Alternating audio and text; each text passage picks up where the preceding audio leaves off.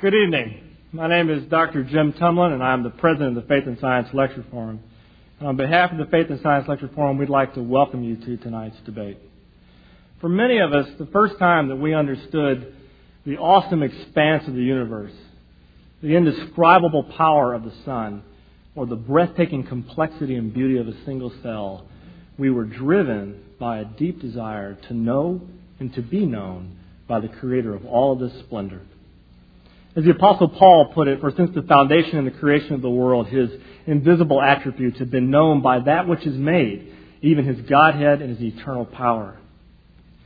For many others, however, the universe and all that it contains, while amazing, is the product of mere chance, a random collection of molecules uh, that uh, ultimately uh, does not point toward the hand of the Creator, but in fact has no meaning at all.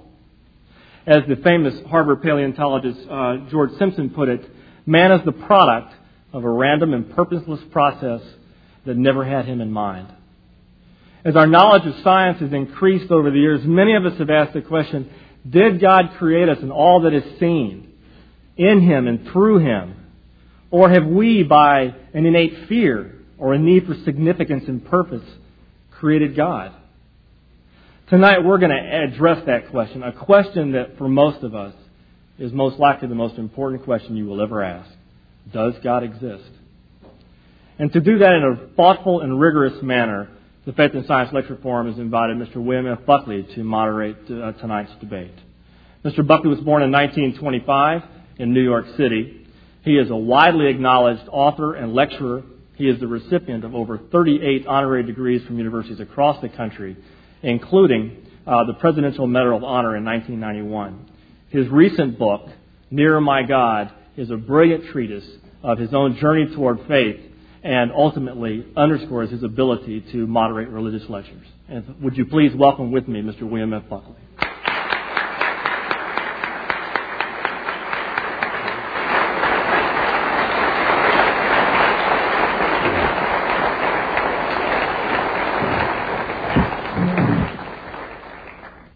Uh, good evening, ladies and gentlemen. Uh, I'm happy to be a, a, witness to the forthcoming exchange. I'm not um, renowned as a moderator, and wonder at the confidence of Dr. Tumlin in uh, nominating me to uh, moderate this titanic struggle. I will, of course, attempt to be scrupulously fair. I do this for professional reasons, but there is the further reason that uh, to attempt to uh, block either of the protagonists in pursuit of their arguments would be would betray my uh, utter innocence of scientific uh, abstractions. The mention of which prompts me to urge the eminent scientists, philosophers here, to talk to us, please, uh, and to remember the gentle benefits of the idiomatic mode. We are gathered together tonight in an effort to communicate with one another, and to do this requires uh, that we have a continuing idea of what it is that we're talking about. Uh, as you are aware, the argument uh, is over whether the evidence for and against uh, the existence of, of God uh, ultimately prevails. Whether the preponderance of, of, of evidence argues the existence of God. Professor William Lane Craig believing, as he does, that it does prevail. Dr. Craig returned from a ministry in Belgium, uh, resides in Atlanta, and continues to work in his uh, various campuses. He received his doctorate in philosophy from the University of uh, Birmingham and a second doctorate in theology from the University of uh, uh, Munich. He has published an astonishing 89 papers in peer reviewed journals. His latest book is called Reasonable Faith Christian Truth and Apologetics. And apologetics. On the side of the devil is Peter Atkins. Dr. Atkins' uh, doctorate is in physical chemistry from Lincoln College, Oxford. He also is a prodigious uh, writer, having published uh, 36 uh, peer-reviewed uh, articles, many of them designed to undermine a belief in a divine creator. He is an eloquent and uh, learned uh, advocate. Uh, Dr. Atkins has also done considerable work on his ministry over radio and television. Uh, the format calls for initial statements by the two contenders of 18 minutes uh, each. They will be uh, they will be followed by nine-minute rebuttals. Now, I'm not going to pull a lever and cause the speakers to disappear into the bowels of the earth if they go five seconds over their allotted period. But if they do go a half minute over, I will make my impatient presence, our presence, uh, felt. So I do urge them to keep their eyes on the clock and urge you to pay close attention to them. Please proceed.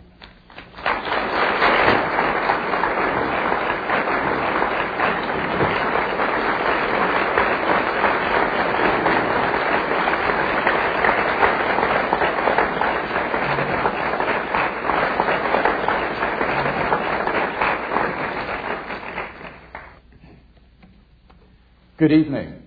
I want to begin by thanking the Faith and Science Lecture Forum for inviting me to participate in tonight's debate, and I'm delighted that you have come out on a stormy evening to think about this most important of questions with us tonight.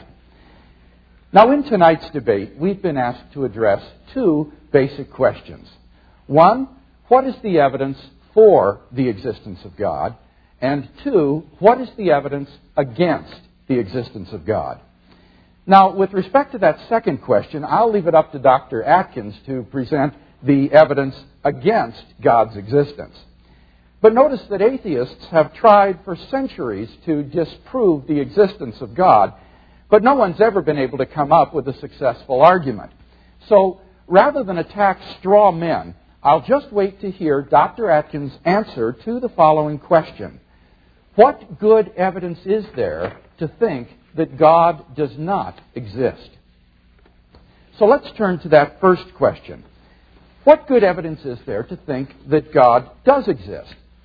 I believe that there are many reasons for the existence of God, but due to limits of time, I'm going to restrict myself to sketching briefly five reasons why I think God exists.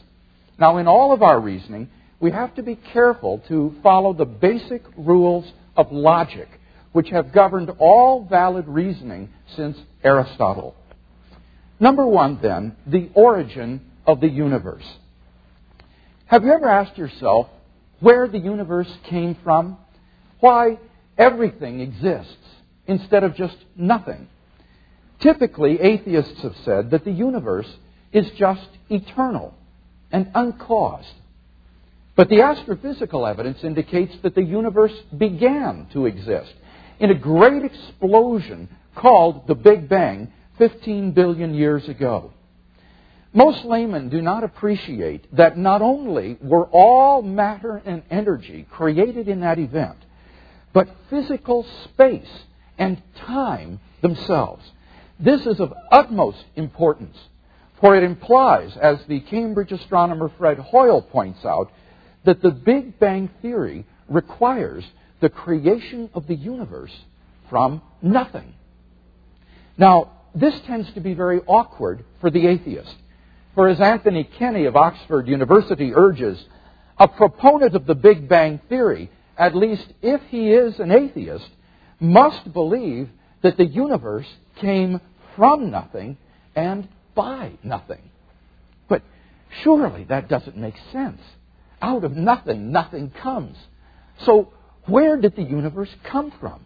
Why does the universe exist instead of just nothing? There must have been a cause which brought the universe into being. We can summarize our argument thus far as follows. Premise one whatever begins to exist has a cause. Two, the universe began to exist. Three, therefore, the universe has a cause. Now, from the very nature of the case, as the cause of space and time, this cause must be an uncaused, changeless, timeless, and immaterial being of unimaginable power which created the universe. It must be timeless and therefore changeless because it created time, because it also created space. It must transcend space as well, and therefore be immaterial, not physical. Moreover, I would argue, it must also be personal. For a changeless, impersonal cause can never exist without its effect. If the changeless, impersonal conditions for an effect are timelessly present, then their effect must be timelessly present as well. For example, the cause of water's freezing is the temperature being below zero degrees centigrade. If the temperature were below zero from eternity, then any water around would be frozen from eternity. It would be impossible for the water to just begin to freeze a finite time ago. The only way for the cause to be timeless and for the effect to begin a finite time ago is for the cause to be a personal agent who freely chooses to create a new effect without any prior determining conditions. For example, a man sitting from eternity could freely will to stand up. And thus you would have a new effect arise from an eternal cause. And thus we are brought not merely to a transcendent cause of the universe, but to its personal creator. In his book, The Creation, Dr. Atkins struggles mightily to explain how the universe could come into existence uncaused out of nothing. But in the end, he finds himself trapped in self contradiction. He states, Now we go back in time beyond the moment of creation to when there was no time and to where there was no space. At this time before time, he imagines a swirling dust of mathematical points which recombine again and again and again and finally come by trial and error to form our space time universe. Now, it needs to be honestly said that this is not a scientific hypothesis.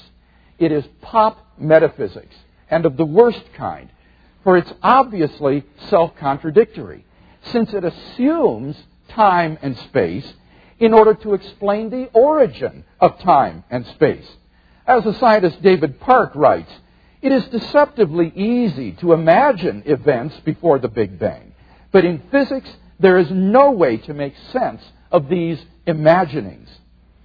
As if this were not bad enough, Dr. Atkins compounds the problem by asking where the mathematical points came from. His answer? Time brought the points into being, and the points brought time into being. This is like saying the chicken brought the egg into being, and the egg brought the chicken into being.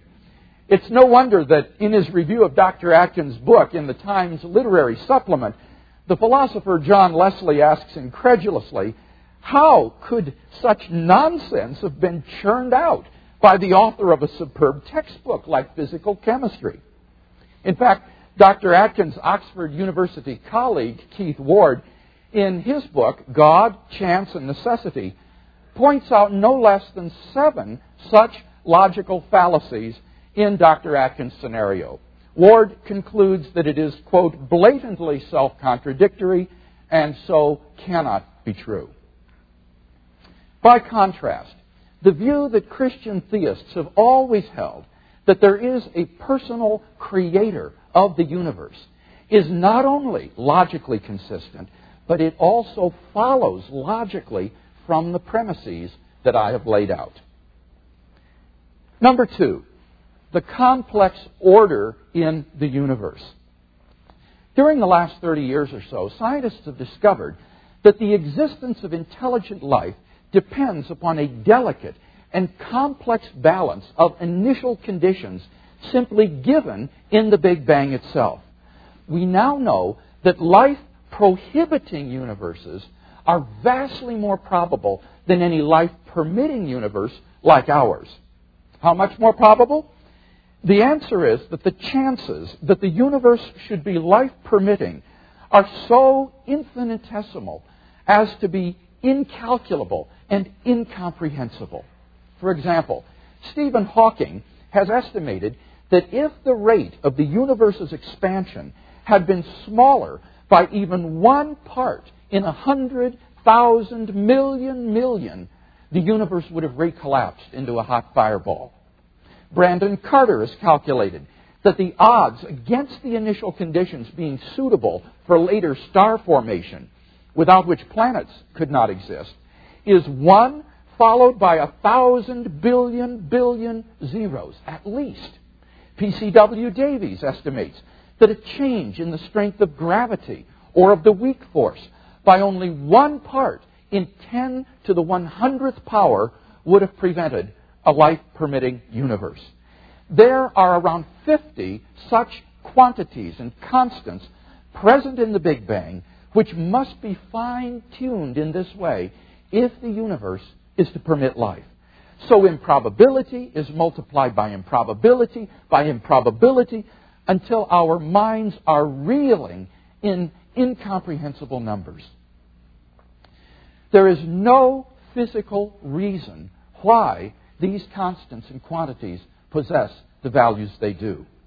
The former agnostic physicist Paul Davies comments Through my scientific work, I have come to believe more and more strongly that the physical universe is put together with an ingenuity so astonishing that I cannot accept it merely as a brute fact.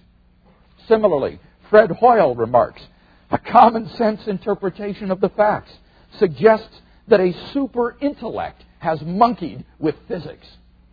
And Robert Jastrow, the head of NASA's Goddard Institute for Space Studies, has called this the most powerful evidence for the existence of God ever to come out of science. We can summarize our reasoning as follows. Premise one the fine tuning of the initial conditions of the universe is due to either natural law, chance, or design. Two, it is not due to either law or chance. Three, therefore, it is due to design. Number three, objective moral values in the world. If God does not exist, then objective moral values do not exist. Many theists and atheists alike agree on this point.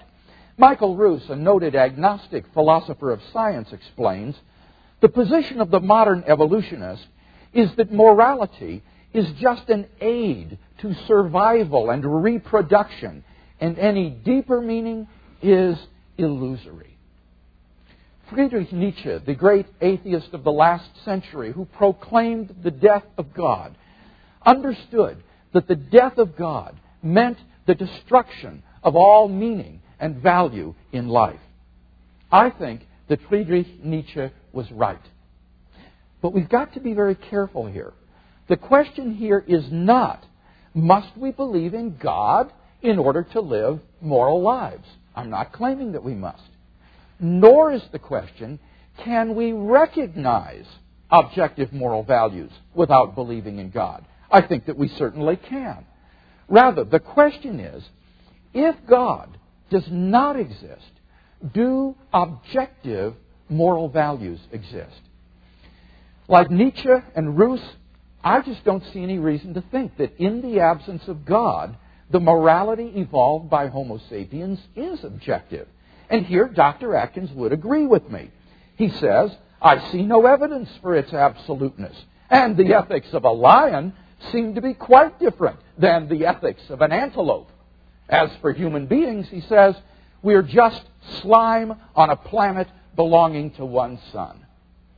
On the atheistic view, then, some action, say rape, may not be socially advantageous, and so, in the course of human development, has become taboo. But that does absolutely nothing to prove that rape is really wrong. On the atheistic view, there's nothing really wrong with your raping someone. Thus, without God, there is no absolute right and wrong. But the problem is that objective values do exist, and deep down we all know it. There's no more reason to deny the objective reality of moral values than the objective reality of the physical world.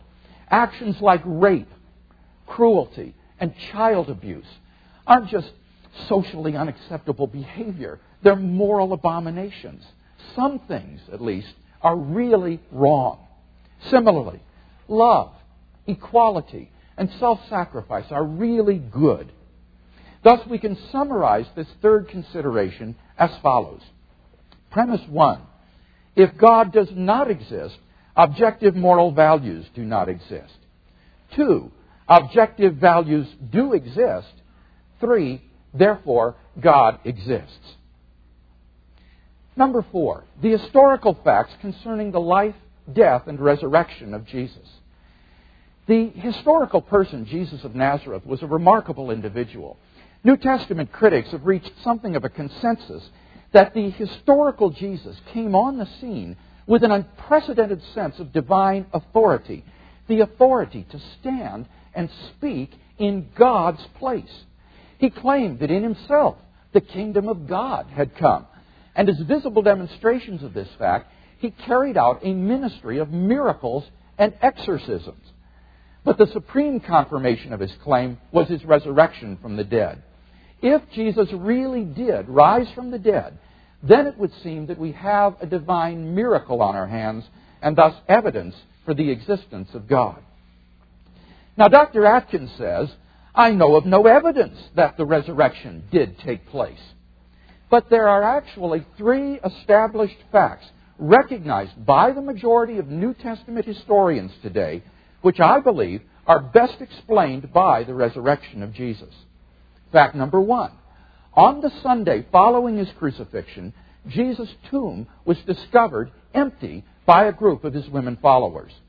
According to Jakob Kremer, an Austrian scholar who has specialized in the study of the resurrection, by far most scholars hold firmly to the reliability of the biblical statements about the empty tomb. Fact number two on separate occasions, different individuals and groups saw appearances of Jesus alive after his death. According to the prominent New Testament critic of Vanderbilt University, Gerd Ludemann, it may be taken as historically certain that the disciples had experiences after Jesus' death in which Jesus appeared to them as the risen Christ. These appearances were witnessed not only by believers, but also by unbelievers, skeptics, and even enemies. Fact number three the original disciples suddenly came to believe in the resurrection of Jesus despite having every predisposition to the contrary. Luke Johnson, a New Testament scholar at Emory University, says some sort of powerful, transformative experience is required to generate the sort of movement earliest Christianity was. N.T. Wright, an eminent British scholar, concludes that is why, as an historian, I cannot explain the rise of early Christianity unless Jesus rose again, leaving an empty tomb behind him. There is no plausible naturalistic explanation of these three facts. Therefore, it seems to me the Christian is amply justified in believing that Jesus rose from the dead and was who he claimed to be. But that entails that God exists. Finally, number five, the immediate experience of God. This isn't really an argument for God's existence. Rather, it's the claim that you can know that God exists wholly apart from arguments simply by immediately experiencing Him. This was the way people in the Bible knew God. As Professor John Hick explains, to them, God was not an idea adopted by the mind, but an experiential reality which gave significance to their lives. Now, if this is so, then there's a danger that proofs for God could actually distract your attention from God Himself. If you're sincerely seeking God, then God will make His existence evident to you. The Bible promises, draw near to God, and He will draw near to you. We mustn't so concentrate on the external proofs that we fail to hear the inner voice of God speaking to our own hearts. For those who listen, God becomes an immediate reality in their lives. In conclusion, then, we've yet to see any evidence to show that God does not exist, and we have seen five reasons to think that God does exist. Together, these reasons constitute a powerful cumulative case for the existence of God. If Dr. Atkins wants us to believe atheism instead, then he must first tear down all five of the reasons that I presented, and then in their place erect a case of his own to prove that God does not exist. Unless and until he does that, I think we can conclude that theism is the more plausible worldview.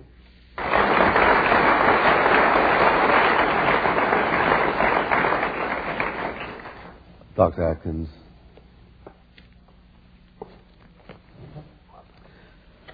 Thank you. It's a great pleasure to be here, and it's uh, always a great pleasure to come to this country. I come from a college in the University of Oxford that was founded 570 years ago when the Lollard heresy was proving a threat to both church and state.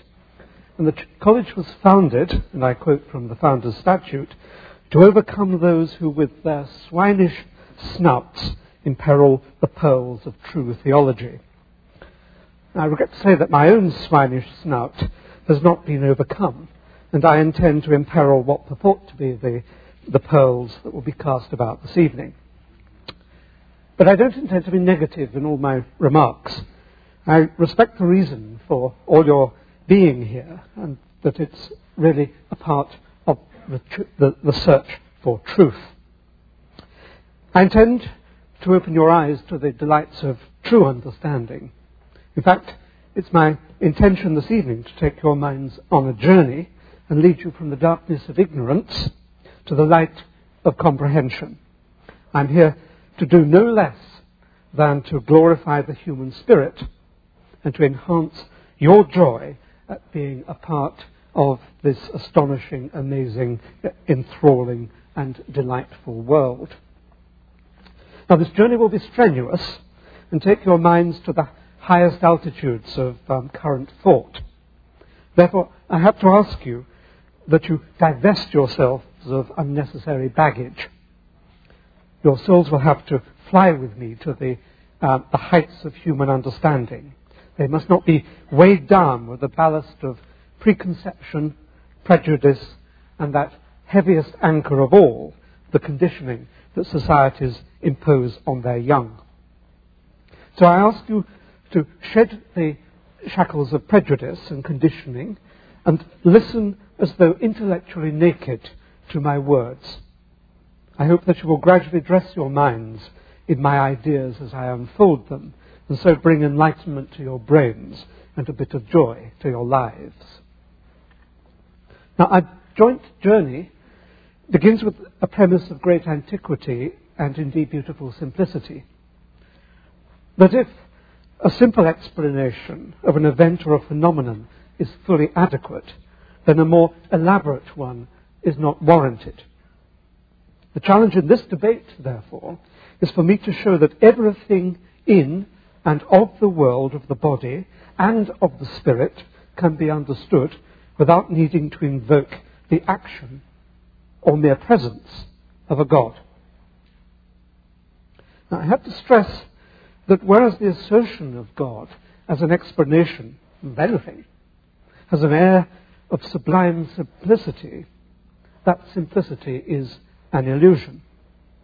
An omniscient and omnipotent being that can create a universe, some say maintain that universe, that can intrude into the universe to achieve miracles and resurrections, is no simple entity a God is the apotheosis of complexity, not the apotheosis of simplicity.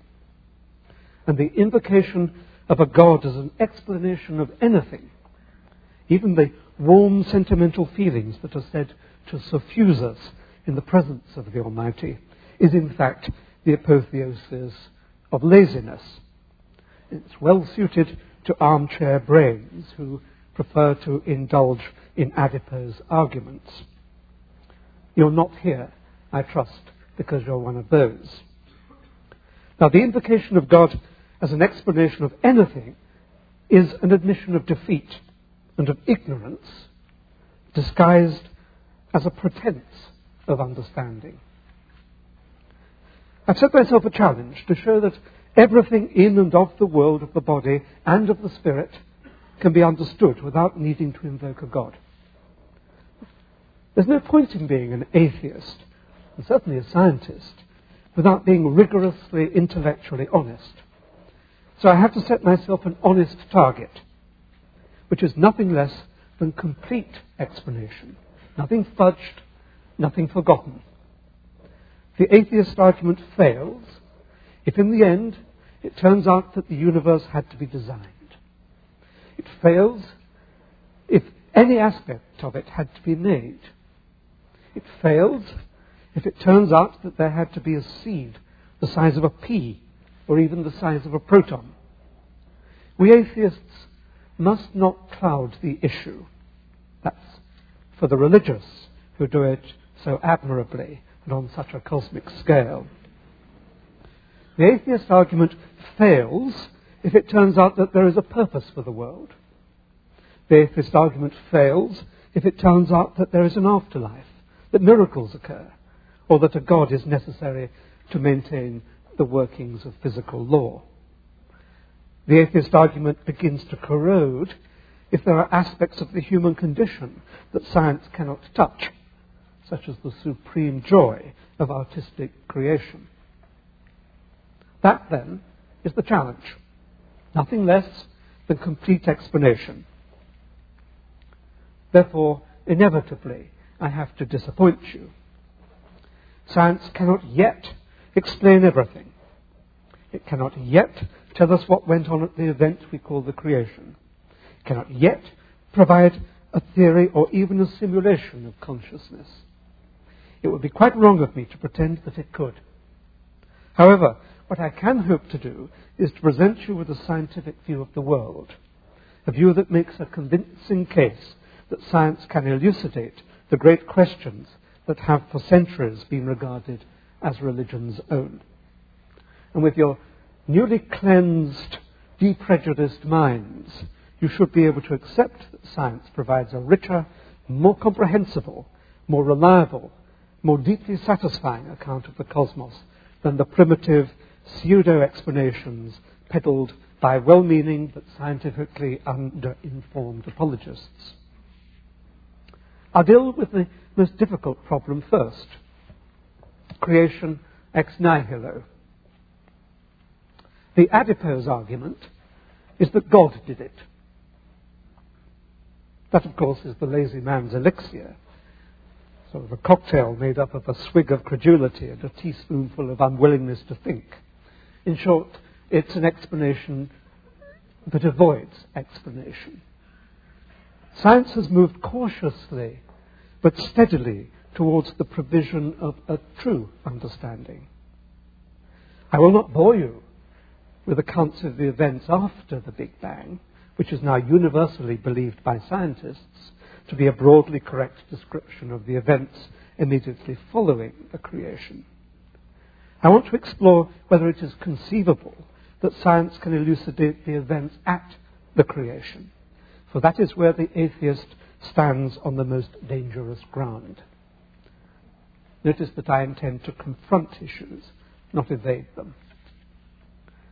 Science proceeds by exposing the true simplicity that underlies perceived complexity. Scientists are hewers of simplicity from complexity.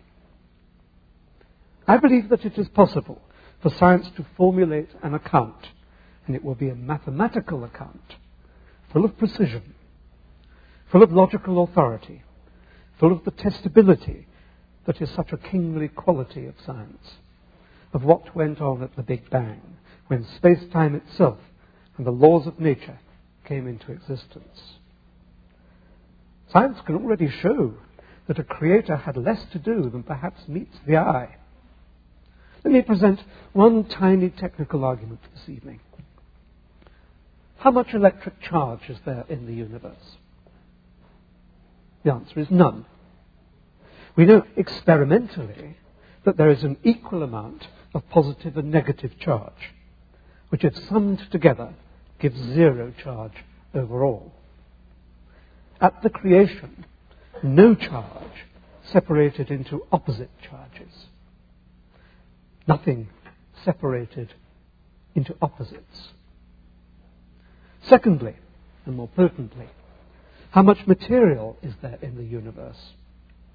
Another way to answer this question is to ask how much energy there is in the universe.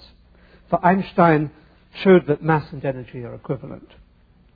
When the sum is done, and that involves adding together all the masses of all the protons, all the people, all the priests, all the planets, all the stars, and all the galaxies, as well as the gravitational attraction between them, the answer is close to zero. I suspect that as observations are refined, the total will approach zero. There is no energy in the universe. Nothing did indeed come from nothing. Science shows that the universe is, in fact, a big confidence trick. There is truly nothing here. All there is is a separation of opposites. Now, what that argument shows is that the event that took place at the creation is very much simpler than one might think. God, if he had to do anything, did not have to make anything.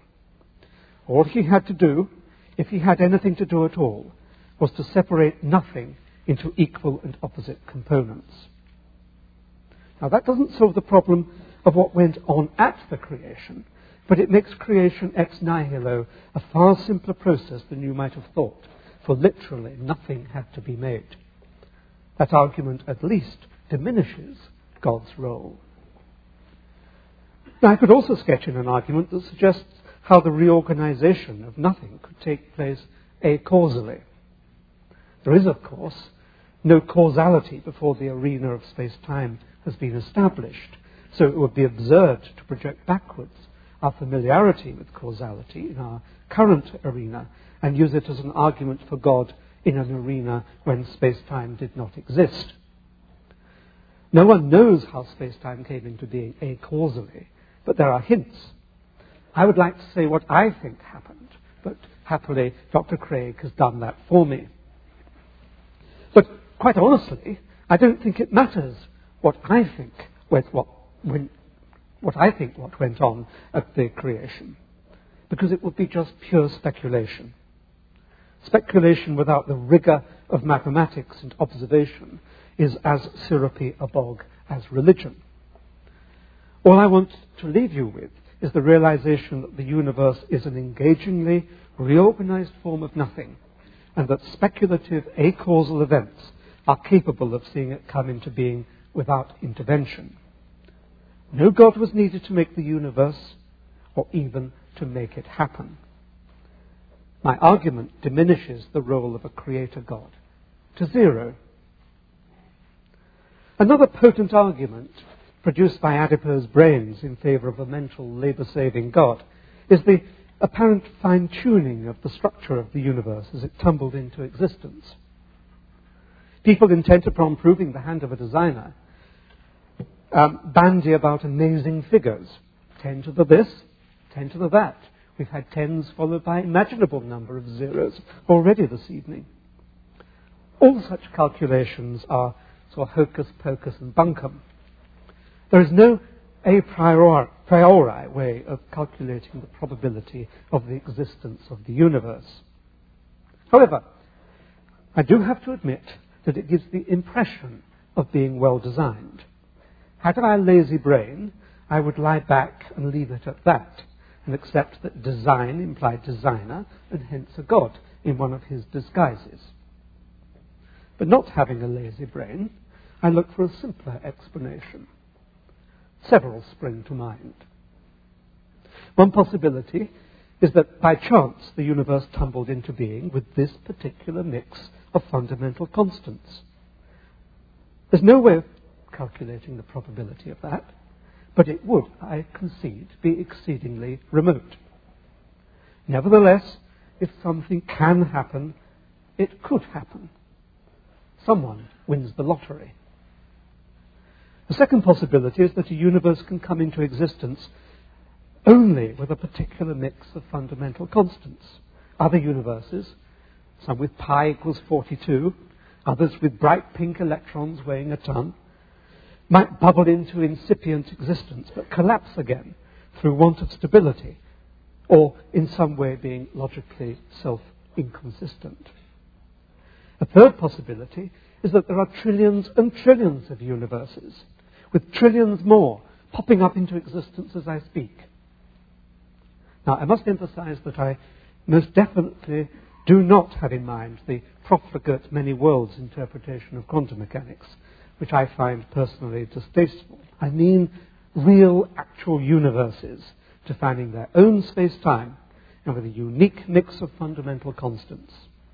Some have pi equals 3.15, others have pi equals 3.16. Ours happen to have pi equals 3.14, and bingo, it permits the emergence of life. Now, there will be some who say that a trillion universes is more demanding than a single universe with its one creator. That's logical nonsense. An unstructured, unmade, totally chaotic emergence of random universes without a God is a far, far less complex happening than a single, awesomely well defined universe with an omnipotent creator. One is random, the other structured. Unless you can show explicitly that this random chance event cannot account for all there is, you have no right to resort to the extraordinarily complex proposition that there is a God who did it. Let me turn briefly to the purpose of the universe, which some aver exists and which, they assert, gives credence to an almighty God. It's so important to distinguish real questions that, when answered, illuminate the deep structure of the world from invented questions that elucidate only the psychology of the individual or the society that poses them. Many religious questions are of the second kind. They are windows onto the psyche of the soul, not windows onto the heart of matter. Purpose is an excellent example of the latter, ranking alongside the prospect of an afterlife, the nature of the soul, the significance of the resurrection, and so on. Bertrand Russell put it well when he considered the prospect of there being a teapot in orbit around Mars. If enough people start convincing themselves that there is a teapot in orbit around Mars, then it soon becomes an object of scholarly debate and extraordinarily difficult to disprove by logic or more reliably by experiment. Cosmic purpose is a cosmic teapot. There is not one jot of evidence for cosmic purpose. It's a reverse engineering of the quest for God. There is a God, the argument runs, Therefore, there must be a purpose in his creation of the world. How much simpler it is to accept, in line with all the evidence, that there is no cosmic purpose, that it has been invented by humans to match their vision of God, and now turned round to justify the existence of God. God is not necessary for the inception of or actions of the world there is no purpose. Is there any cranny where a nearly defunct God can lurk? I hear you say morality. Now, the concept of goodness has emerged as we have evolved. Goodness is not God given. There is an innate genetic foundation of goodness modulated by the intellect that we've developed. We have emerged from a past where the pressures of the hostile environment led to the operation of group activities that established unconsciously a social contract that secured us from our enemies. We fragile beings, on the whole, discovered that killing one another led to the collapse of the tribe. With the evolution of our massive brains, we could stand above the prospect of private and public carnage and at least discuss it rationally even though we continue to make misjudgments about its efficacy.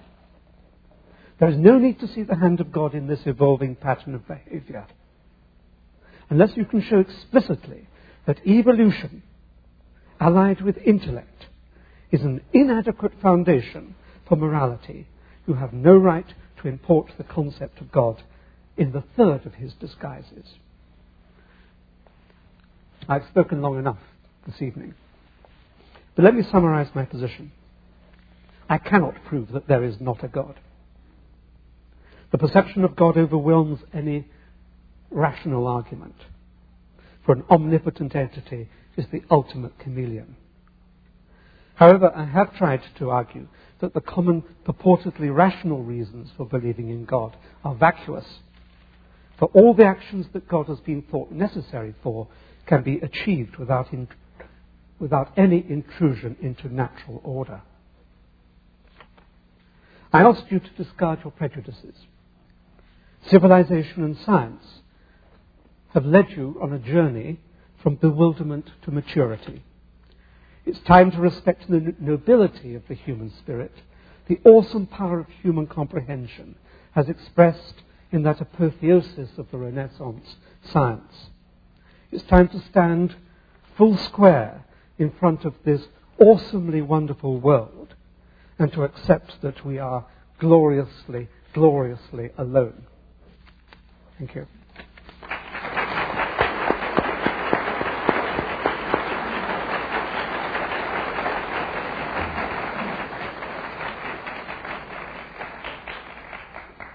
Dr. Craig, you have nine minutes for your rebuttal.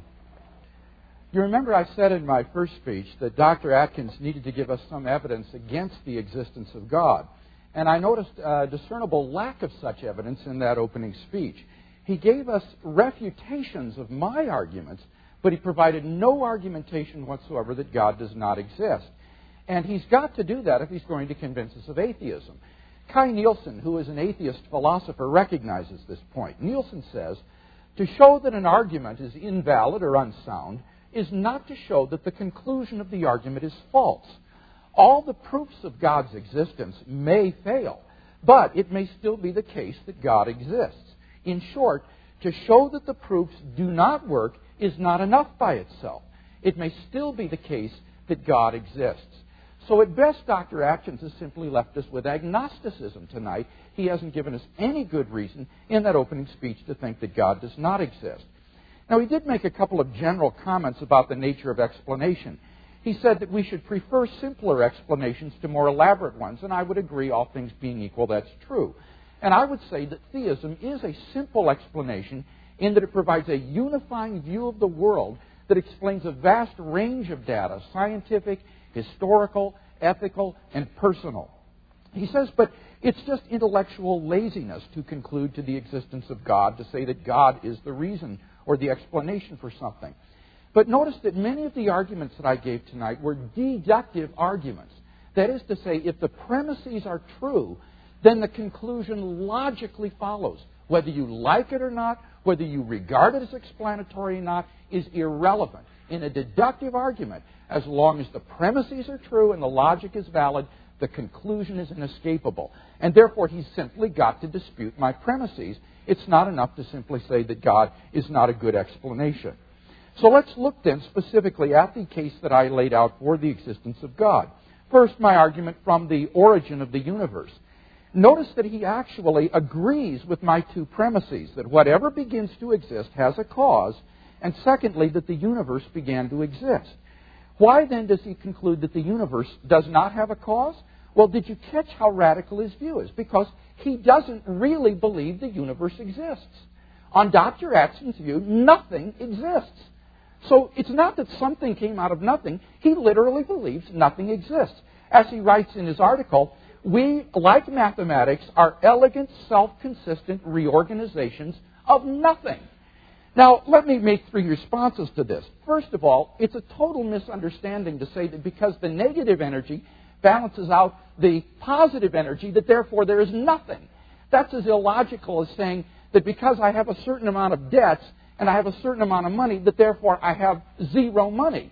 It's just illogical. Even if on balance it balances out to nothing, there's still negative energy and positive energy. It doesn't mean that nothing exists. Secondly, I would point out that you still need a productive cause for the universe, even if it's the case that you don't need a material cause for the universe.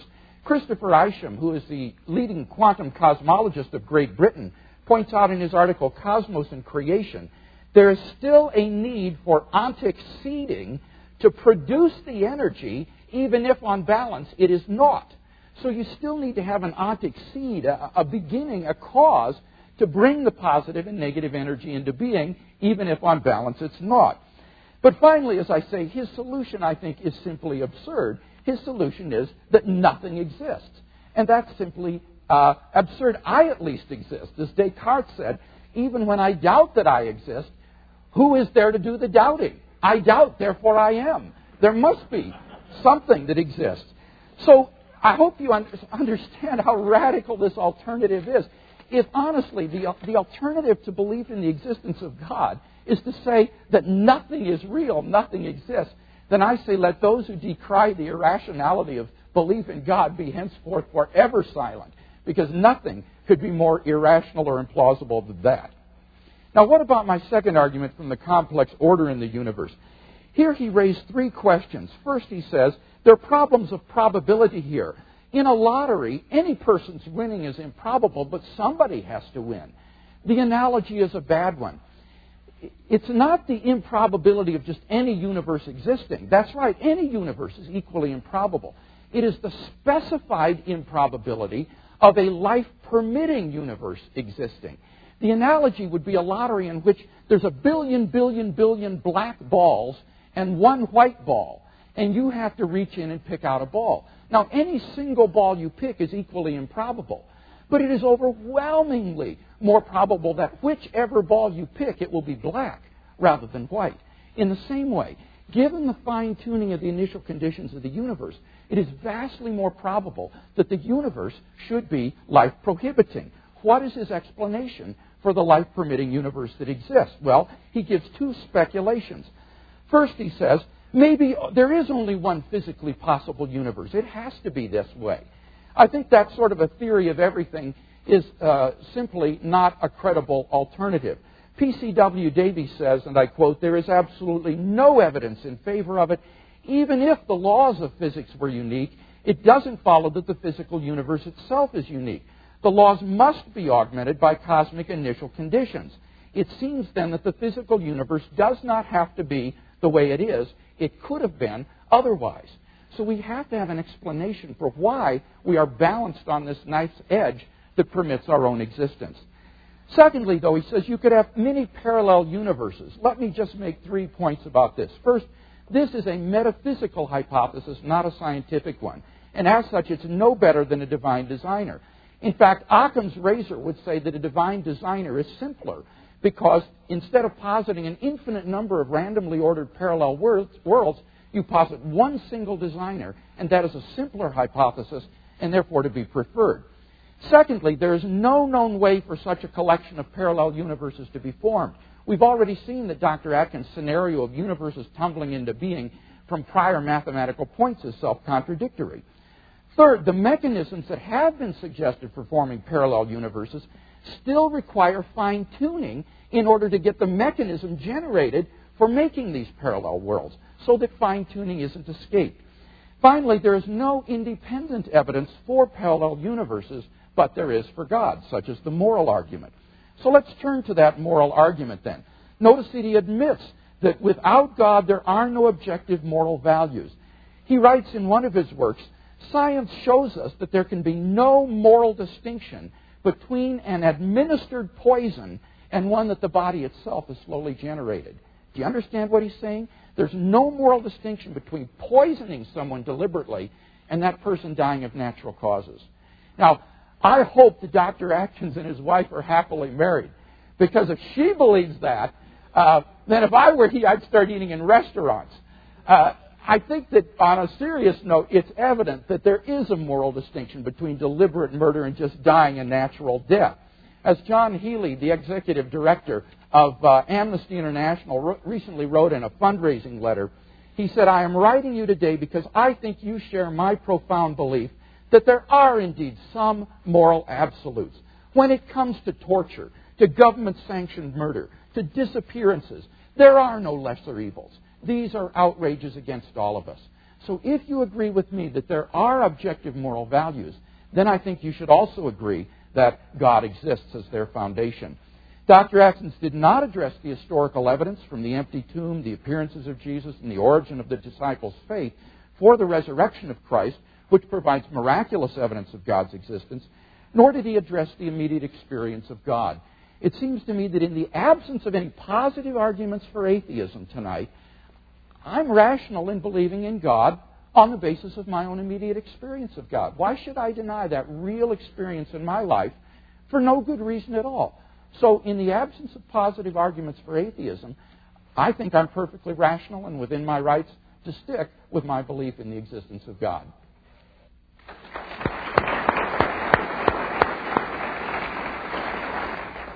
Dr. Atkins.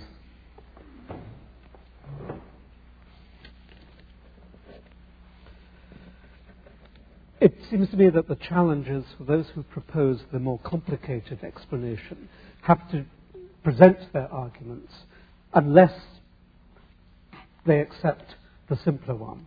I can propose, I can propose that science can account for everything there is in the world without the invocation of the complexity of a creator and a God. What the, a believer has to do is to demonstrate explicitly that my view about the simplicity, the innate, inherent simplicity of the world is inadequate. It's only by showing that it is an inadequate understanding of the world that I am prepared to accept that there may be room for a God. No arguments that we've heard this evening go that far.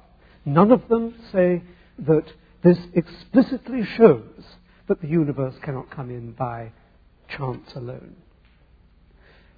No argument we've heard this evening explicitly excludes the possibility that the values of the fundamental constants are the ones that are necessary for life. That is what the opposition have to do. They have to show that simplicity is inadequate. Atheism is the more primitive, course you would agree with that. Atheism is, is, the, is the more primitive view of the world, which has to be displaced. It's only through historical accident that the belief in gods, which was engendered by the bewilderment of our ancestors as they dropped down from the trees and were surrounded by forces that they needed to control. It's only that historical accident that has brought religion into its powerful prime position, with the believers pretending that it is our duty to displace it. That is not the case. We, from the viewpoint of modern 20th century science, can see our way to accounting for everything that religion purports to explain, but in fact fails to explain, even though it's been trying to explain it for 5,000 years. I'm invited, Dr. Craig says that his arguments will fail if his deductive mode can be uh, argued against. Are his premises false? The origin of the universe. I argued that there was nothing to be made. I did not argue that there was nothing here now. I think it quite right that, that, that, that we should regard the current universe as an elaborate and engaging rearrangement of nothing. There was nothing for God to do. That's a simplification. Science, of course, cannot account for uh, science cannot account for it in detail, but at least give it a chance to try. And what science will do is what religion cannot do, that is, it will provide an explanation this side of the grave. If you want to believe in God and the arguments that Dr. Craig has presented this evening, you can only be confident about them after you are dead. That seems to me to be a grave um, intrusion into, into, into human logic. Complex order, I have argued there. I was, my argument was greatly maligned in, uh, in, in Dr. Craig's response.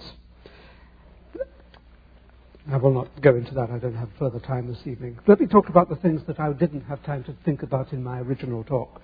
The historicity of Jesus. I mean, I know I'm on dangerous ground here because it's not my subject. But I don't believe that the Gospels, written as they were decades after the event, are a true record of what actually happened.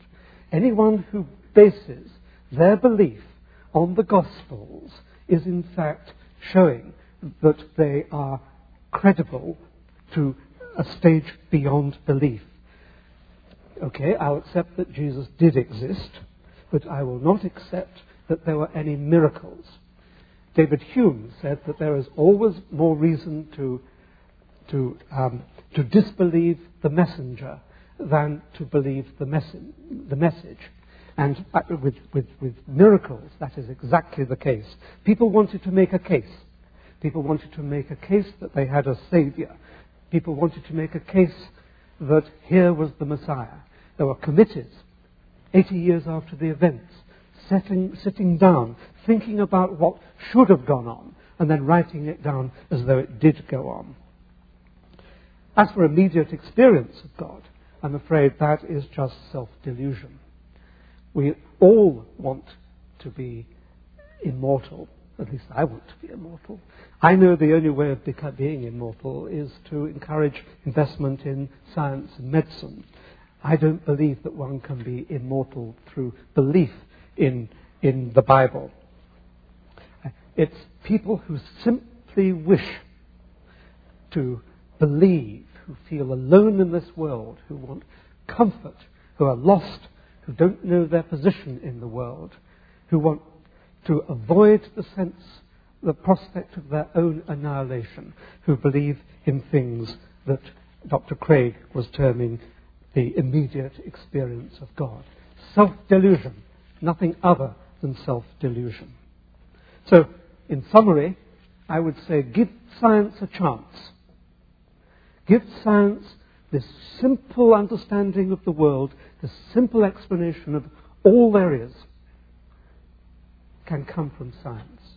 If science fails to deliver, if science fails to li- deliver this side of the grave, then by all means turn to religion. Thank you.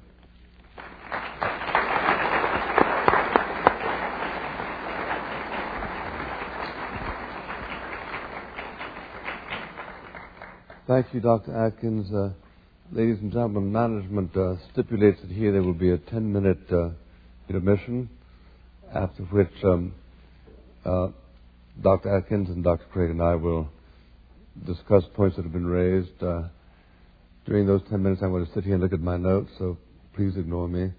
See you in a few minutes. Thank you.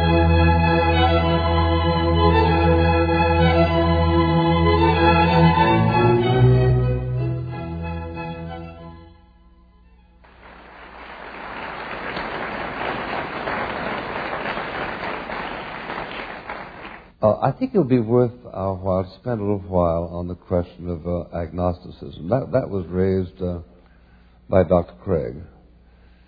The question uh, was rather graphically put when he said the, the logician does not require that the existence of, some, of something depend on any proffered reasons as to why it ought to exist. That is to say, if something can exist, even when all of the known uh, etymological uh, uh, reasons uh, why it is asserted to exist are, are um, uh, approved invalid. So let, us begin by asking Dr. Atkins why there is that sense of certitude in his arguments. One, one can understand why the Christian engages in certitude. You believe or you do not believe. But if you, if you believe that God not, does not figure in the creation of the universe, why must you assert that when it seems to be so much more uh, persuasive to say there is no reason to believe in God? Uh, I, I, under the circumstances, decline to clutch in with the believer. However, uh, I acknowledge that the question is simply not closed whether one such exists. So uh, tell me, Dr. Jackson, why, why, why, do you need to uh, affirm atheism rather than to admit the possibility of agnosticism? Well, you have to give um, intellect its opportunity. So you have to see whether science, in all its glory, can account for whatever religion has been trying to account for and has so manifestly failed. Science has really emerged over the last 300 years and has made extraordinary progress in the last 100 years. You say it's manifestly failed, um, manifestly is. Well, uh, yes, of course it's manifestly failed. it says that there is an incomprehensible uh, uh, creator he who made the world for reasons that we will never fathom, did it in a way that we will never know. That is nothing like an explanation. An explanation should be something that we, humans, with our extraordinarily powerful minds, can comprehend. To say that you will never comprehend this explanation annihilates the fact that it is a, an explanation. No, because as I understand, well, I'll let Dr. Craig speak for himself. Uh, the fact that the, the, the, the fact that we uh, will never know does not mean that that which uh, is not known uh, can't in fact exist. Uh, exactly. Say that I mean, better. It, it, just leaves you with agnosticism. That's no proof that there is no such being. Okay, but I think you can prove that there is no God. I mean, it's not a okay, math- well, what are it's, your arguments? It's, it's, it's, not a mathematical proof. I would not. You cannot possibly give a, um, a mathematical proof. Well, give any kind of argument. Okay, here's, here, here's, here's an any kind of argument. Um, everything that religion claims a God can do can be accounted for by science. So that's, if you like, the um, one branch of the argument. So that there is no need, there's no necessity for a God, because science can account for everything. On the other side of the argument is the reasons why people do believe in God. One can understand why people believe in God. It's a sense of being alone, it's a sense of bewilderment, it's a sense of wishing for power over other people. It's the worst of the, the reasons. It's a, a, a, simply a sense of bewilderment. It's a sense of being alone. And uh, you, you know these feelings far better than I because you obviously believe in them. But there's, um, but, there's, but, but there's taken together with a reason why people believe, desperate to believe, together with the fact that you don't need actually a God, in a sense amounts to an argument against the existence of God. Well, I, I, guess I don't see that. I mean, why doesn't that commit the genetic fallacy of trying to say that by explaining how a belief originates, you thereby show the belief to be false? Even if it were true that belief in the existence of God were the product of fear and anxiety and so forth, which I don't for a minute admit, but even if it were, it, that's simply a genetic fallacy to say that because that's the way the belief originates, that therefore the belief is false. But that's only one half of the argument. I'm not saying that that alone is mm-hmm. adequate, and I'm not saying that the fact that science can account for everything alone is also adequate. But taken together, the fact that, one, that science is omnipotent and the fact that I can understand why people like you desperately want to believe in God. That is an argument against the existence But two fallacious arguments put together don't, don't make a sound not, argument, right? but, but two legs are, are support. Y- yes, but the, the, legs have to be sound. I mean, but these are sound. I mean, um, I'm arguing both the sufficiency and the necessity. The, the first argument only if, if granted, which I don't grant, I don't grant the premises, but the first argument only prove that it's not necessary to believe in God in order to explain certain things. That doesn't prove God doesn't exist. The second argument is commits a genetic fallacy of saying that because you can explain how people come to believe in God, that therefore God doesn't exist. Neither of those warrant the conclusion, therefore God doesn't exist. No, I did not say that it was going to be a mathematical proof. No, no, but but I am. I, I am, uh, th- th- this, uh, it, it, it is valid in the sense that there is no need for a God. Mean, everything in the world can be understood without needing to invoke a God. You have to accept that that is one possible view to take about the world. Sure, that's possible. Okay. But and, and do you deny that science cannot account for everything? yes, I do deny that science. So what can- can't it account for? Well, I, had you brought that up in the debate, I had a number of examples that I was going to give. Uh, I think there are a good number of things that cannot be scientifically proven, but that we're all rational to accept. Let me list. Let me list five. Logical and mathematical truths cannot be proven by science. Science presupposes logic and math, so that to try to prove them by science would be arguing in a circle. Uh, metaphysical truths, like there are other minds other than my own, or that the external world is real, or that the past was not created five minutes ago with an appearance of age, are rational beliefs that cannot be scientifically proven. Ethical beliefs about statements of value uh, are not accessible by the scientific method. You can't show by science whether the Nazi scientists in the camps did anything evil as opposed to the scientists in Western democracies. Aesthetic judgments, number four, cannot be accessed by the scientific method because the beautiful, like the good, cannot be scientifically proven. And finally, most remarkably, would be science itself. Science cannot be justified by the scientific method. Science is permeated with um, unprovable assumptions. For example, in the special theory of relativity, the whole theory hinges on the assumption that the speed of light is constant in a one way direction between any two points A and B. But that strictly cannot be proven. We simply have to assume that in order to hold to the But theory. you're missing the So put that in your pipe and smoke it. yeah, okay. Yeah. So we are, none of these beliefs can be scientifically proven, and yet they are accepted by all of us, and we're rational in doing so. But what you have to accept is that science is a network of, it's a reticulation of ideas, that there's an interaction of ideas that come from a wide variety of sources, that in order to understand the very large, one has to, in fact, understand the very small. It's a network of ideas which, where they flow together, do not annihilate each other, annihilate each other, but support each other.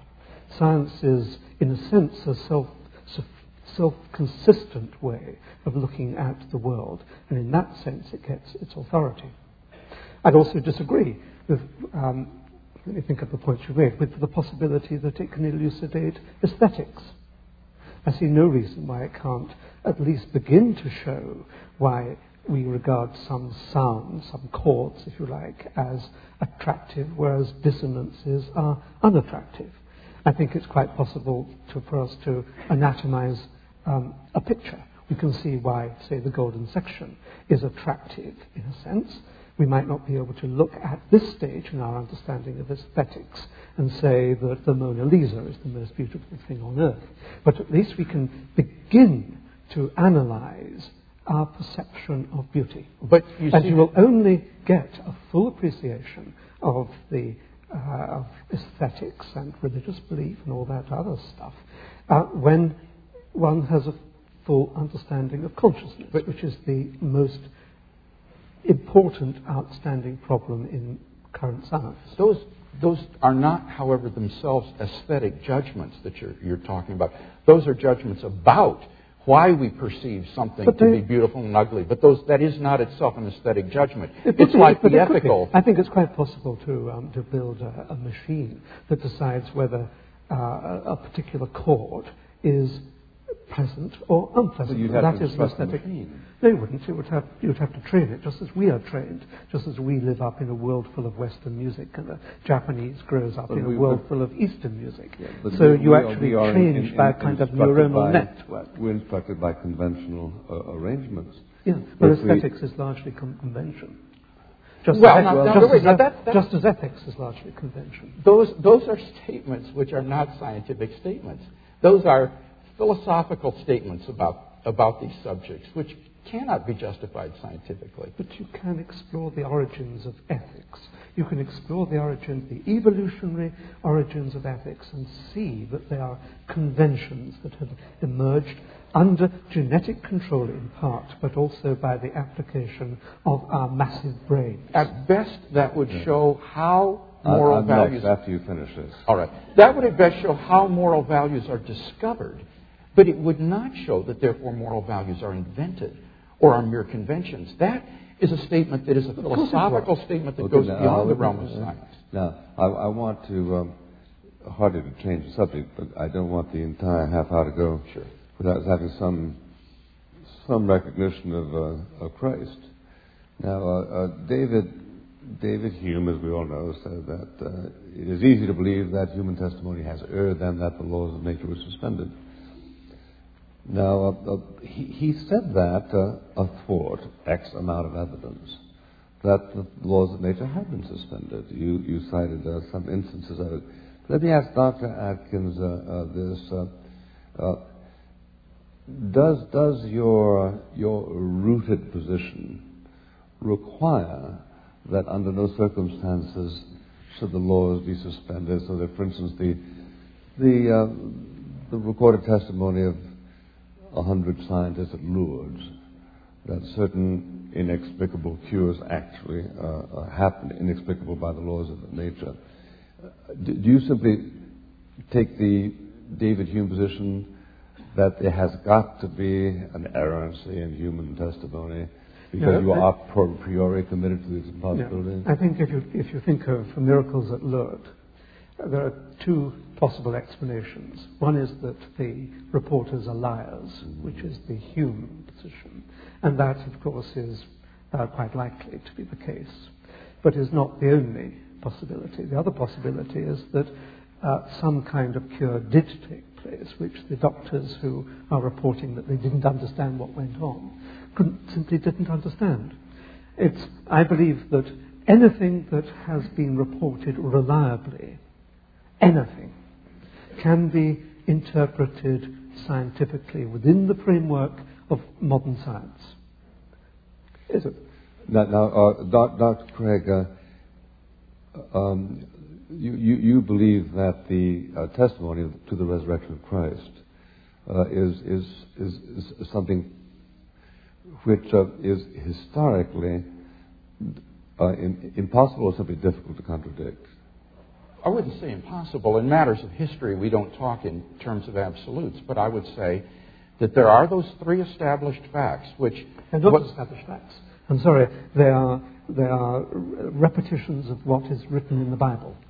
Well, insofar as you say that, Dr. like Paul you disagree with the majority of New Testament historians who say that these facts do belong to the portrait of the historical Jesus. But most of the historical historians of the New Testament are believers themselves and are desperate for it to be true, and they make it true by assertion. I think They- that's a very naive view of New Testament they, criticism They certainly today. cannot prove that it is true.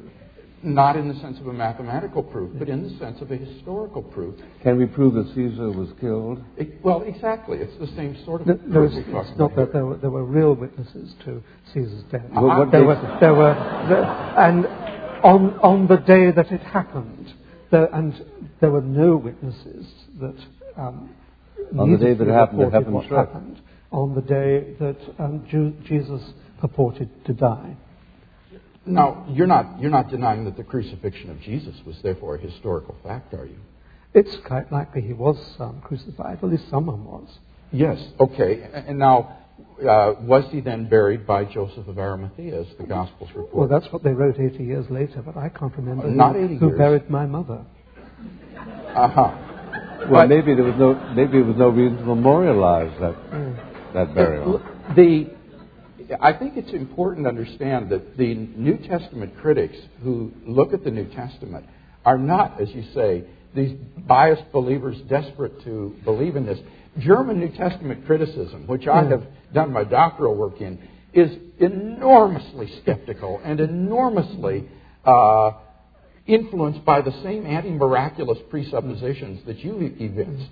And yet, the majority of critics today have found themselves driven to accept the facts of the empty tomb, the appearances of Jesus, And the appearances of what there were 87,000 appearances of Elvis last year, weren't there? Uh, what I, I don't think that. Uh, Princess Di. I mean, Yes. people. She is going to be the Princess Diana is going to be the next person to be. now wait, but now, now, now you're, are you admitting though now that they're, they did have these experiences of appearances, but that they were hallucinations? I I can believe there are two possibilities. One is that they were hallucinations, that they, re- they really so missed their leader that they Yes. were desperate to see him, and uh, they just invented this um, this this, this Do, do, do you the know, other is that it's know, just a me, do you know straightforward of 12, lie. you know 12 people who are, are prepared to commit their lives to the uh, apparition of Elvis, even to the point of uh, suffering, uh, suffering uh, hideous deaths. Um,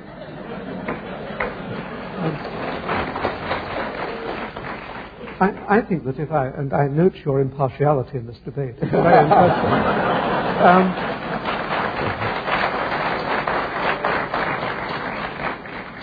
Well, uh, I, I, I think that if I took 12 simple fishermen wandering around the banks of um, uh, Galilee, I think that they would look for something that they could devote their lives to. These were simple, simple like folk. Paul. Uh, he wasn't cover. Let- Uh, well, okay, let me pick on you. Uh, now, That's better. About Dr. time Craig. with, a, with a real question, too. Why, why, uh, uh, why, if everything you say is correct, isn't doesn't the implicit logic of what you say totally command the uh, academic community? Why is there so much skepticism if what you say is, to use his word, so manifestly correct? Well, I, I never said it was manifestly correct. I think you can argue about any of these points, but I think that on balance, the premises are more plausible than their negations. Take, take the first argument that I gave. Whatever begins to exist has a cause. The universe began to exist, therefore the universe has a cause. It seems to me that only a presuppositional antipathy toward theism would cause someone to reject those premises. Well, this, this, this, this, strikes you as extremely clear. Why doesn't it strike other people as extremely Well, as I say, I think some folks have an antipathy toward Like theism, like Dr. Well, Atkins. I mean, it's so evident see, that, that you- he's got his mind made up when he said, What are the possibilities for explaining these resurrection appearances? Hmm. The possibilities were lying or hallucinating. There wasn't even a possibility that they were telling the truth, that God really had done this. Oh, In other words, it, it, it's Yeah. ruled out in advance. Well, I, I, I think it's so unlikely that anything like that could happen that you have to look at the simpler explanations first. Go for the simpler explanation. Only if the simpler explanation Uh, fails and is explicitly shown to fail, go to the more complicated I, I agree. I agree entirely with that. And the breakdown of the laws of nature by the intrusion of the finger of God is not a simple way of proceeding. that you're misusing the criterion of simplicity. That's not what simplicity means. It means don't multiply causes beyond necessity. And in this case, the hypothesis that these men were lying or were hallucinating is simply uh, implausible given their willingness to die for their beliefs, which shows sincerity, People have been and willing the un-Jewish nature of the hmm. belief that they came to hold, which couldn't have been the product of their own imagination. People go for a living death by throwing themselves into nunneries and into monasteries. But they believe that it's true. They believe it's true, but All they're right. wasting their lives because of it. But the, the point is that they really sincerely believe it. They're not lying. And that was Yeah. the, the point that was being made here And before. so these 12 fishermen also believed it. okay, so, so you're willing to admit they weren't lying. I can believe, I can, I, I can accept that if it is true, then it is possible that they were not lying. Okay, so then But these were simple-minded people. They weren't, and they were surrounded by uh, uh, miraculous events said to be going on. Maybe they just wanted to join in for the notoriety of the of being involved in uh, in, in, in amazing events. But there were people who were bored. you think that There they, wasn't, there, there wasn't much to do in Palestine at the time.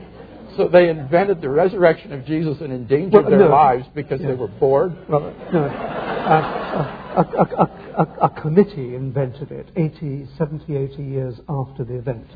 Well, that's impossible because we have information from Paul's letters that date within five years after the crucifixion.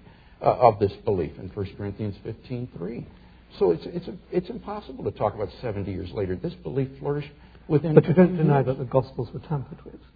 I do deny that, of course. We have the Gospels. I, I took Greek so that I could read them in the original texts. And the original text is reconstructed to within 99 What was the word you used? The original text. The, um, they were reconstructed. Yes, They're not textual criticism. No, are, are you suggesting that the text of the New Testament that we have today it does not faithfully represent the Greek text as it was originally written? I'm claiming that the, the Gospels are not a correct representation of what happened 70 or 80 years before they were written. 70 or 80 years before they were written would When was be the first Gospel written? uh, generally it would be said around AD 70. I think Indeed, earlier. That's what I mean, 70 or 80 O- Okay, years. but that would be after the birth of Christ. We, Jesus we, we died only in have, AD we, only have 30. five, we only have five minutes, Okay. which is all the time we can give to the New Testament.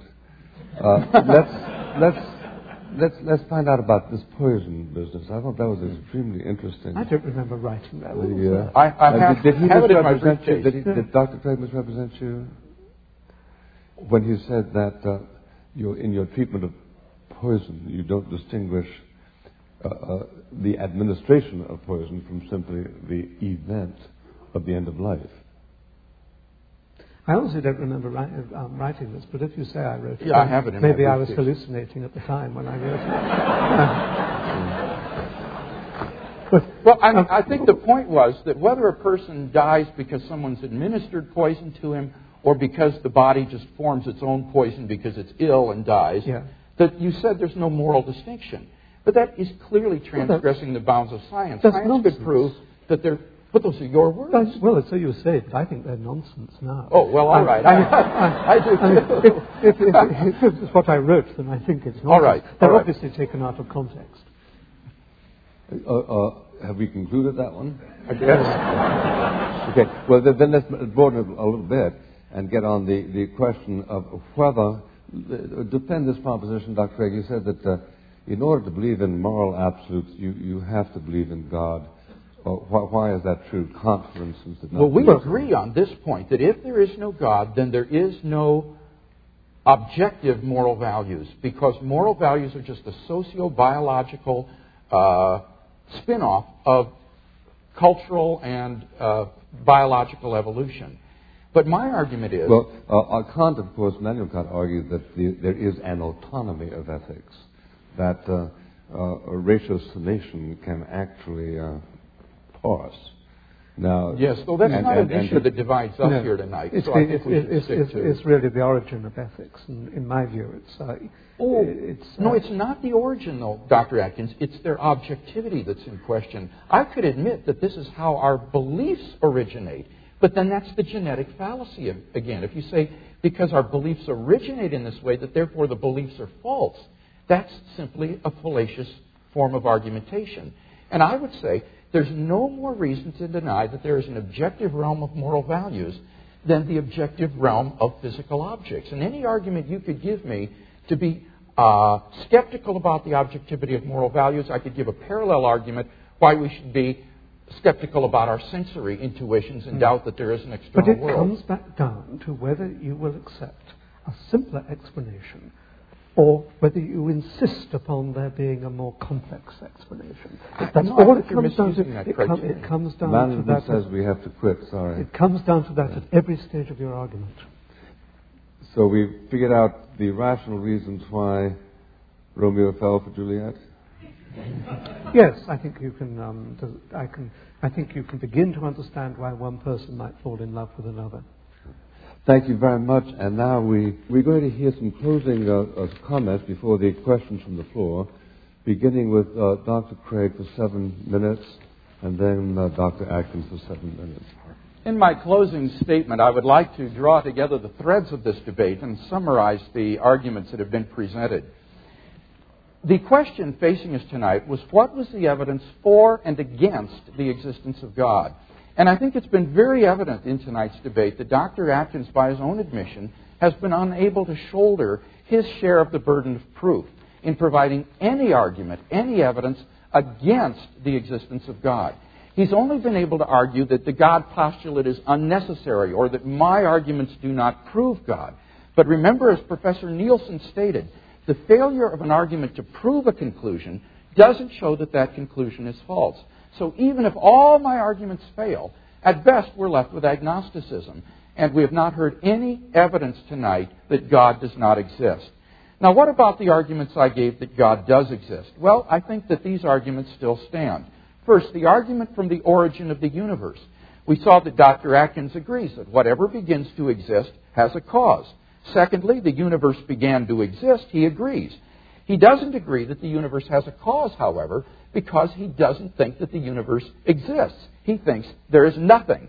And I pointed out why this is fallacious. First of all, it is fallacious because even though you have a balance of positive and negative energy, that doesn't mean that there is therefore no energy. If you have a jar of electrons with negative charge and a jar of positrons with positive charge and they exactly cancel out, does that therefore mean there is no energy?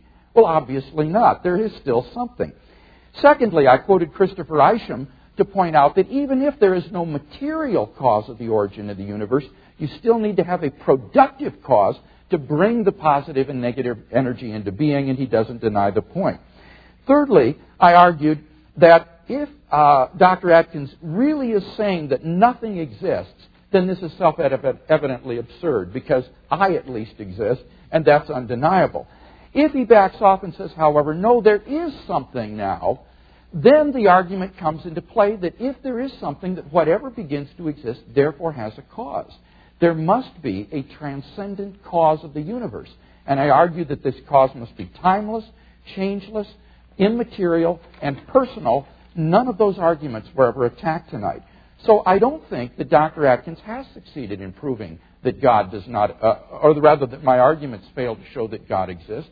Uh, on the contrary, all he's offered is a self contradictory alternative, uh, metaphysical mumbo jumbo about mathematical points coming into existence and bringing space and time into being, uh, uh, an account which simply cannot be true. Secondly, what about the complex order in the universe? I argued, number one, that the uh, fine tuning of the initial conditions is due to either law, chance, or design. Secondly, I argued that it's not due to law or chance. I pointed out that his uh, reasoning to try to show it could be by chance was simply based on an incorrect analogy concerning the lottery. He didn't deny the point. I gave four reasons why the God hypothesis is superior to the many worlds hypothesis. He didn't offer any refutation of any of those. And finally, I argued that there is no theory of everything that would show that in addition to natural laws, that these initial conditions and quantities are uh, physically necessary so that the design hypothesis is really the only explanation that seems to be tenable. There is an intelligent designer of the world. Thirdly, I argued that the presence of objective moral values points to God. We agreed that if God does not exist, then objective moral values do not exist. But I argued, secondly, that it's evident that there are objective moral values. Remember John Healey's statement about torture, government sanctioned murder, what the Nazis did in the Holocaust ethnic cleansing in Bosnia, the killing fields of Cambodia, it seems to me that it is evident that there is really right and wrong. And if that is true, and if you agree with that point with me tonight, then you will agree with me that therefore God exists. Fourth, as to the life, death, and resurrection of Jesus, Dr. Atkins simply said that uh, we shouldn't believe the uh, messenger. We should always disbelieve the messenger rather than believe the miracle. And it seems to me that this uh, is simply an incorrect and fallacious argument. The hypothesis that God raised Jesus from the dead is not improbable. What is improbable is that Jesus rose naturally from the dead. And I would agree with him that any hypothesis is more probable than that. Conspiracy, illusion, lying, anything is more probable than that the cells of Jesus' body all spontaneously came back to life again. But that's not the hypothesis. The hypothesis is that God raised Jesus from the dead. And I don't think he's shown that that is improbable.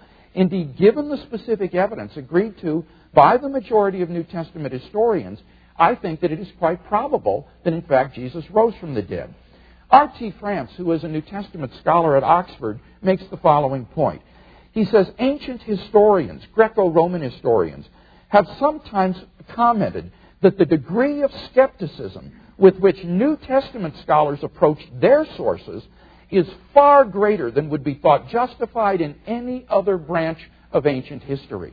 So that when you look at these New Testament historians, they are extremely skeptical about their sources, and yet they have been compelled to agree to the empty tomb, the resurrection appearances, and the origin of the disciples' faith. And I know of no plausible naturalistic explanations for those facts. Finally, number five, the immediate experience of God. Dr. Atkins says, well, this is just a self delusion. Well, I invite him to prove this. Will he appeal to Freudian psychology? This is clearly uh, jaded and out of, out of date. What will he do to prove that it's delusory? Uh, until he can give me some reason to think God doesn't exist, why should I think my experience of God is delusory? In fact, I myself wasn't raised in a church going home or in a Christian family. But as a teenager, I began to ask the big questions in life about the meaning of my existence, the purpose of life. And in the search for answers, I began to read the New Testament. And as I did, I was captivated by the person of Jesus of Nazareth. There was a, an authenticity about this man, a ring of truth about what he said that gripped and captivated me. And to make a long story short, after about six months of the most intense soul searching, I just came to the end of my rope and I cried out to God. I experienced a sort of spiritual rebirth in my life, and God became an immediate reality to me. A reality which has never left me as I've walked with Him day by day over the last 30 years. And I want to encourage you as I conclude tonight that if you're seeking for God in that same way, you do the same thing I did. Pick up the New Testament, begin to read it, and ask yourself, could this really be true? I believe it could change your life just as it changed mine.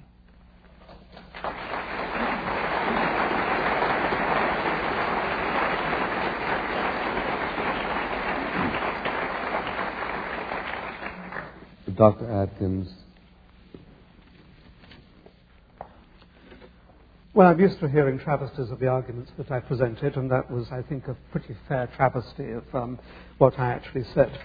Um, let me take the points in order, and I will accept um, Dr. Craig's order, just for the sake of convenience. The origin of the universe. I do not believe that one can extend the concept of causality to a, uh, an era prior to the existence of time. It is simply primitively naive to talk about uh, uh, uh, causality outside the domain of time. So I will not accept that, that, I, that the universe had to be caused. It's an entirely different mode of coming into operation, which we scientists do not yet know, but which we will find out, and we are on the track of it.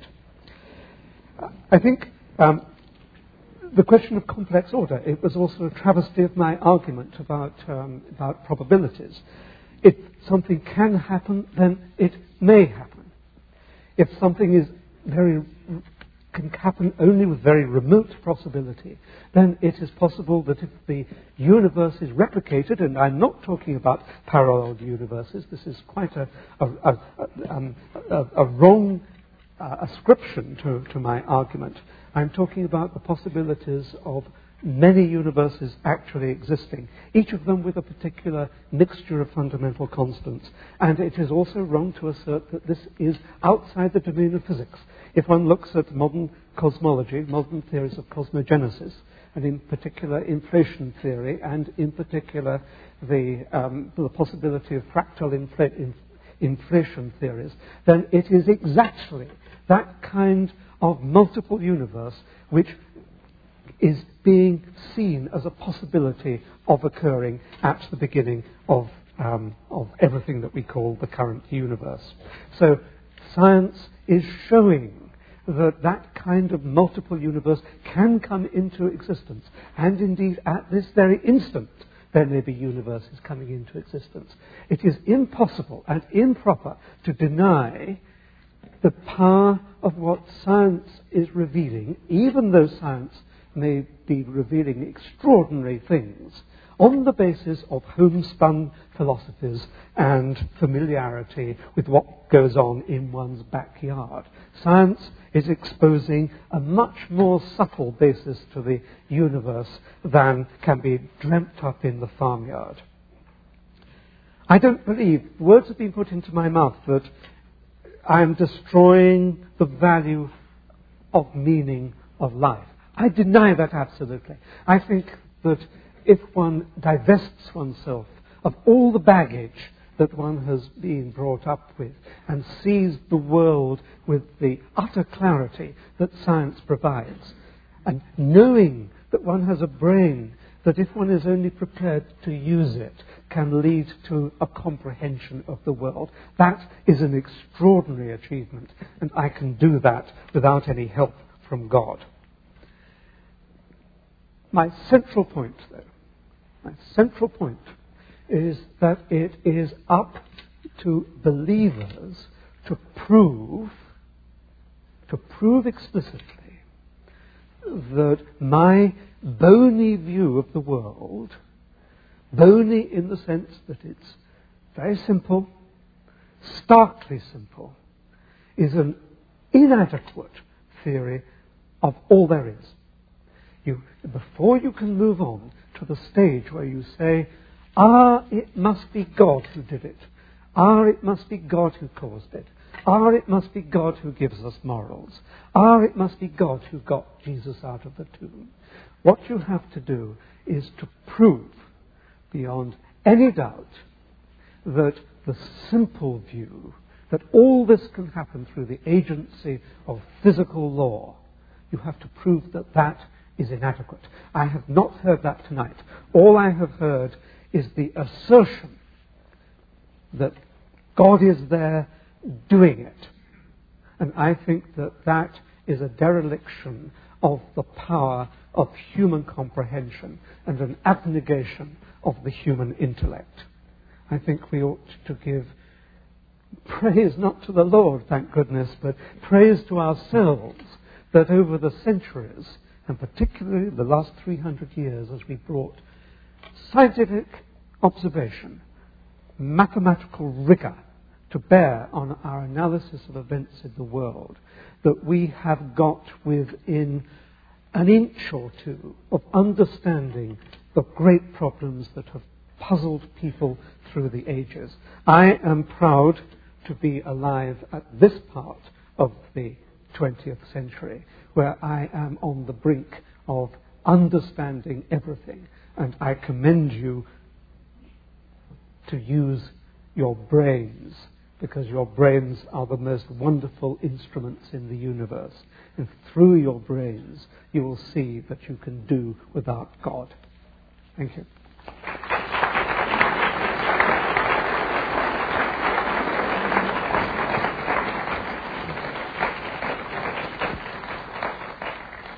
Uh, ladies and gentlemen, we, we're now going to have questions from the floor. So let's have a question for Dr. Craig. Uh, who would like to ask Dr. Craig? Yes, sir. Dr. Craig, uh, Eddie Tabash from Beverly Hills, California. You mentioned in your opening speech about the importance of miracles in Jesus' ministry, and apparently you did so to demonstrate his need to give an evidentiary proof of his divinity beyond the laws of nature, otherwise, why would he perform miracles? If our entire salvation is dependent upon accepting Jesus, why does God act in such a hidden fashion today? Why not 2,000 years later give us miracles? Part a few oceans, uh, fire and brimstone, a few cities, maybe a few flaming chariots. If we needed 2,000 years ago supernatural evidence to believe supernatural things, why is God so stingy today in denying us that same supernatural evidence, considering that so much rides upon it. Well, I would agree with uh, the French philosopher uh, and mathematician Blaise Pascal when he said that God has given evidence sufficient for those with an open mind and an open heart, uh, but it's sufficiently vague so as not to compel those whose hearts are closed. Certainly, God could write in skywriting across the sky, uh, I exist, repent or perish. Uh, something of that sort. Or uh, on every atom, he could uh, write created by God. Vote Republican. but um, I, I, don't think that uh, God's under any sort of obligation to offer these kinds of coercive evidences. I think that the evidences that he has, given are sufficient for someone who's willing to look at them with an open mind and an open heart. And I would add this other point, too, is that although I haven't talked about this very much tonight, I think that the primary uh, way in which we know God exists is not through these evidences, but it is through this immediate experience of God Himself. The fifth point that I talked about. For those who are genuinely seeking God, I believe God will make His existence evident to them. So there is a sort of interior way to, to God in addition to these exterior proofs. Do you want to comment on that, Dr. Yes, but that's exactly my point. That people are desperate to see the truth of miracles. They stand back and they do not apply the normal laws of logic and evidence. They simply want to believe, and therefore they will believe anything. And a, question, please, for Dr. Atkins. Dr. Atkins. Uh, philosopher uh, from Scotland, David, David Hume, pointed out that uh, we, as human beings, don't really have any rational basis for believing in the uniformity of nature, that the future will be like the past. Uh, Dr. Atkins, as a Christian, I can, as a Christian, I can believe that the future will be like the past, or that nature is uniform, because I believe that God created the universe, and this universe reflects the uniformity which God has imposed upon it through His governing. I'd like to ask, in the atheistic worldview, the presupposition that there is no God and that all we have is matter in motion, what is your basis for believing that the future will be like the past? Dr. Atkins. Well, I don't believe it will be like the past because I believe in, in continuing evolution. I believe, but I believe that the universe is expanding, and therefore the universe will, in the future, will not be like the universe in the past. I also believe, but at a deeper level, if I could um, respond there, uh, on the, um, the cogency and continuity of physical law because I don't, but the physical laws are commentaries on the behavior of matter and of radiation and whatever else you want to include. And so I see, because matter and radiation don't change their character, physical laws do not change their character.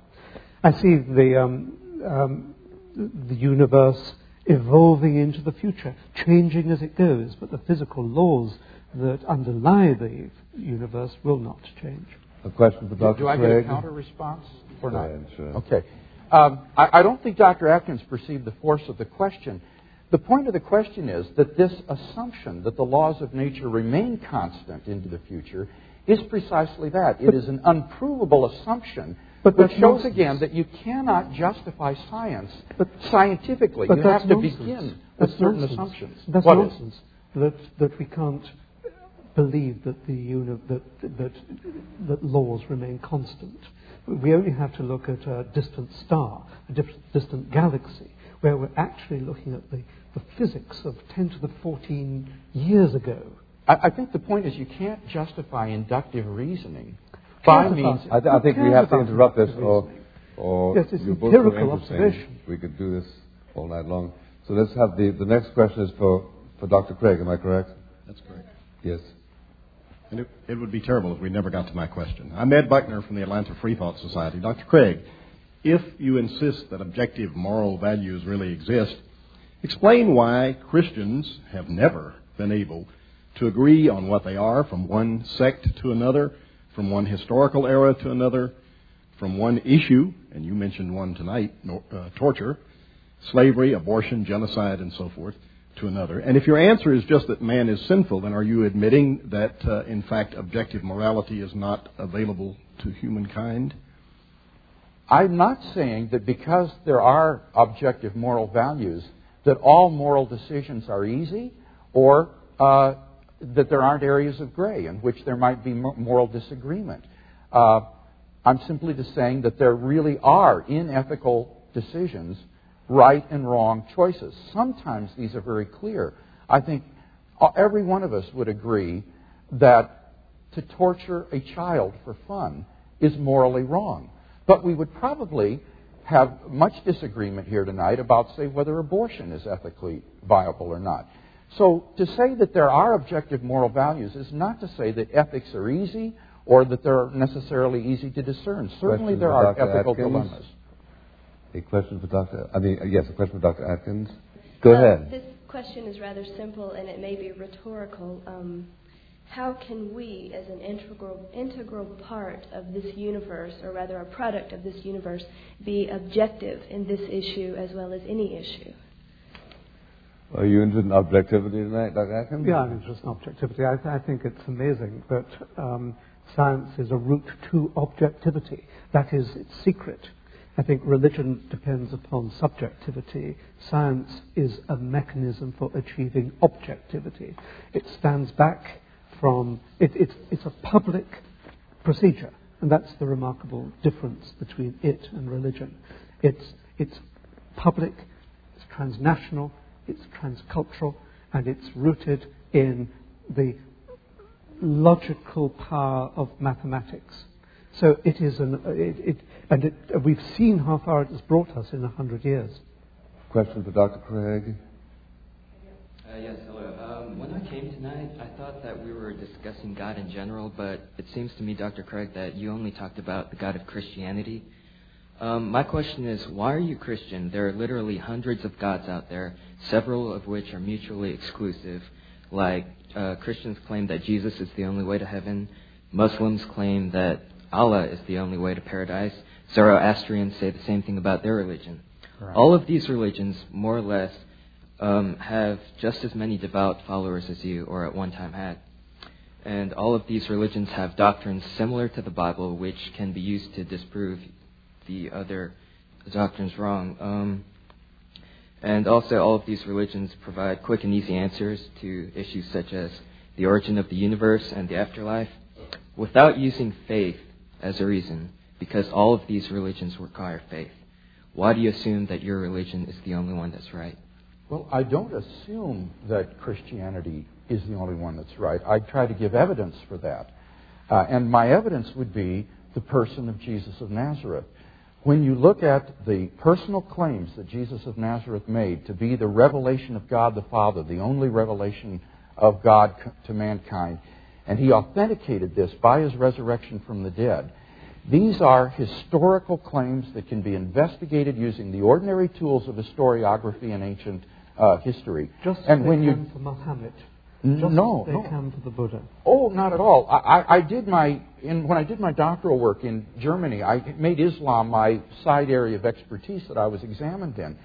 And when you compare, for example, what the Quran has to say about Jesus, it incorporates uh, demonstrably legendary elements into the story that came hundreds of years after the events. The Quran was written down 600 years later by a man who had no first-hand acquaintance at all with the New Testament compared to documents which are indisputably from the first century, written during the lifetime of the eyewitnesses by the first generation after the events. And uh, I think that there is no doubt that when you assess it by purely objective historical standards, the uh, New Testament documents come out head and shoulders above something like the Quran when it comes to an account of the life of Jesus of Nazareth. So I would just invite you to look at the historical evidence for the resurrection of Jesus and see if this man might not have been telling the truth. I, I think that Thank he was. You. But what the Quran says about Muhammad is just as believable as what the New right. Testament I, I says. don't deny the facts about Muhammad. A question for Dr. Atkins? Yes, I have a question for Dr. Atkins. Dr. Atkins, at the very beginning of your opening statement, you admitted that the task for the atheist to establish his position as the truth is to explain absolutely everything, everything of the body as well as the spirit, the entirety of the physical universe and our own nature, both inside and out. And you admitted that at this point in time, science can't do that. You have asked us repeatedly throughout the evening to give science a chance. Isn't it true that Christians and other theists are quite willing to let scientists explain what science really can explain, but that we maintain that your position is an irrational faith that somehow human intellect is omniscient, or at least potentially omniscient, and even omnipotent in some respect, and that you have enormous faith in your own mind and your own ability to explain everything, and in science to do that which the vast majority of humankind, for its entire history, has recognized cannot be explained in such a way. Don't you have uh, much more faith in your science yes. than Christians do or other theists no. do in their God?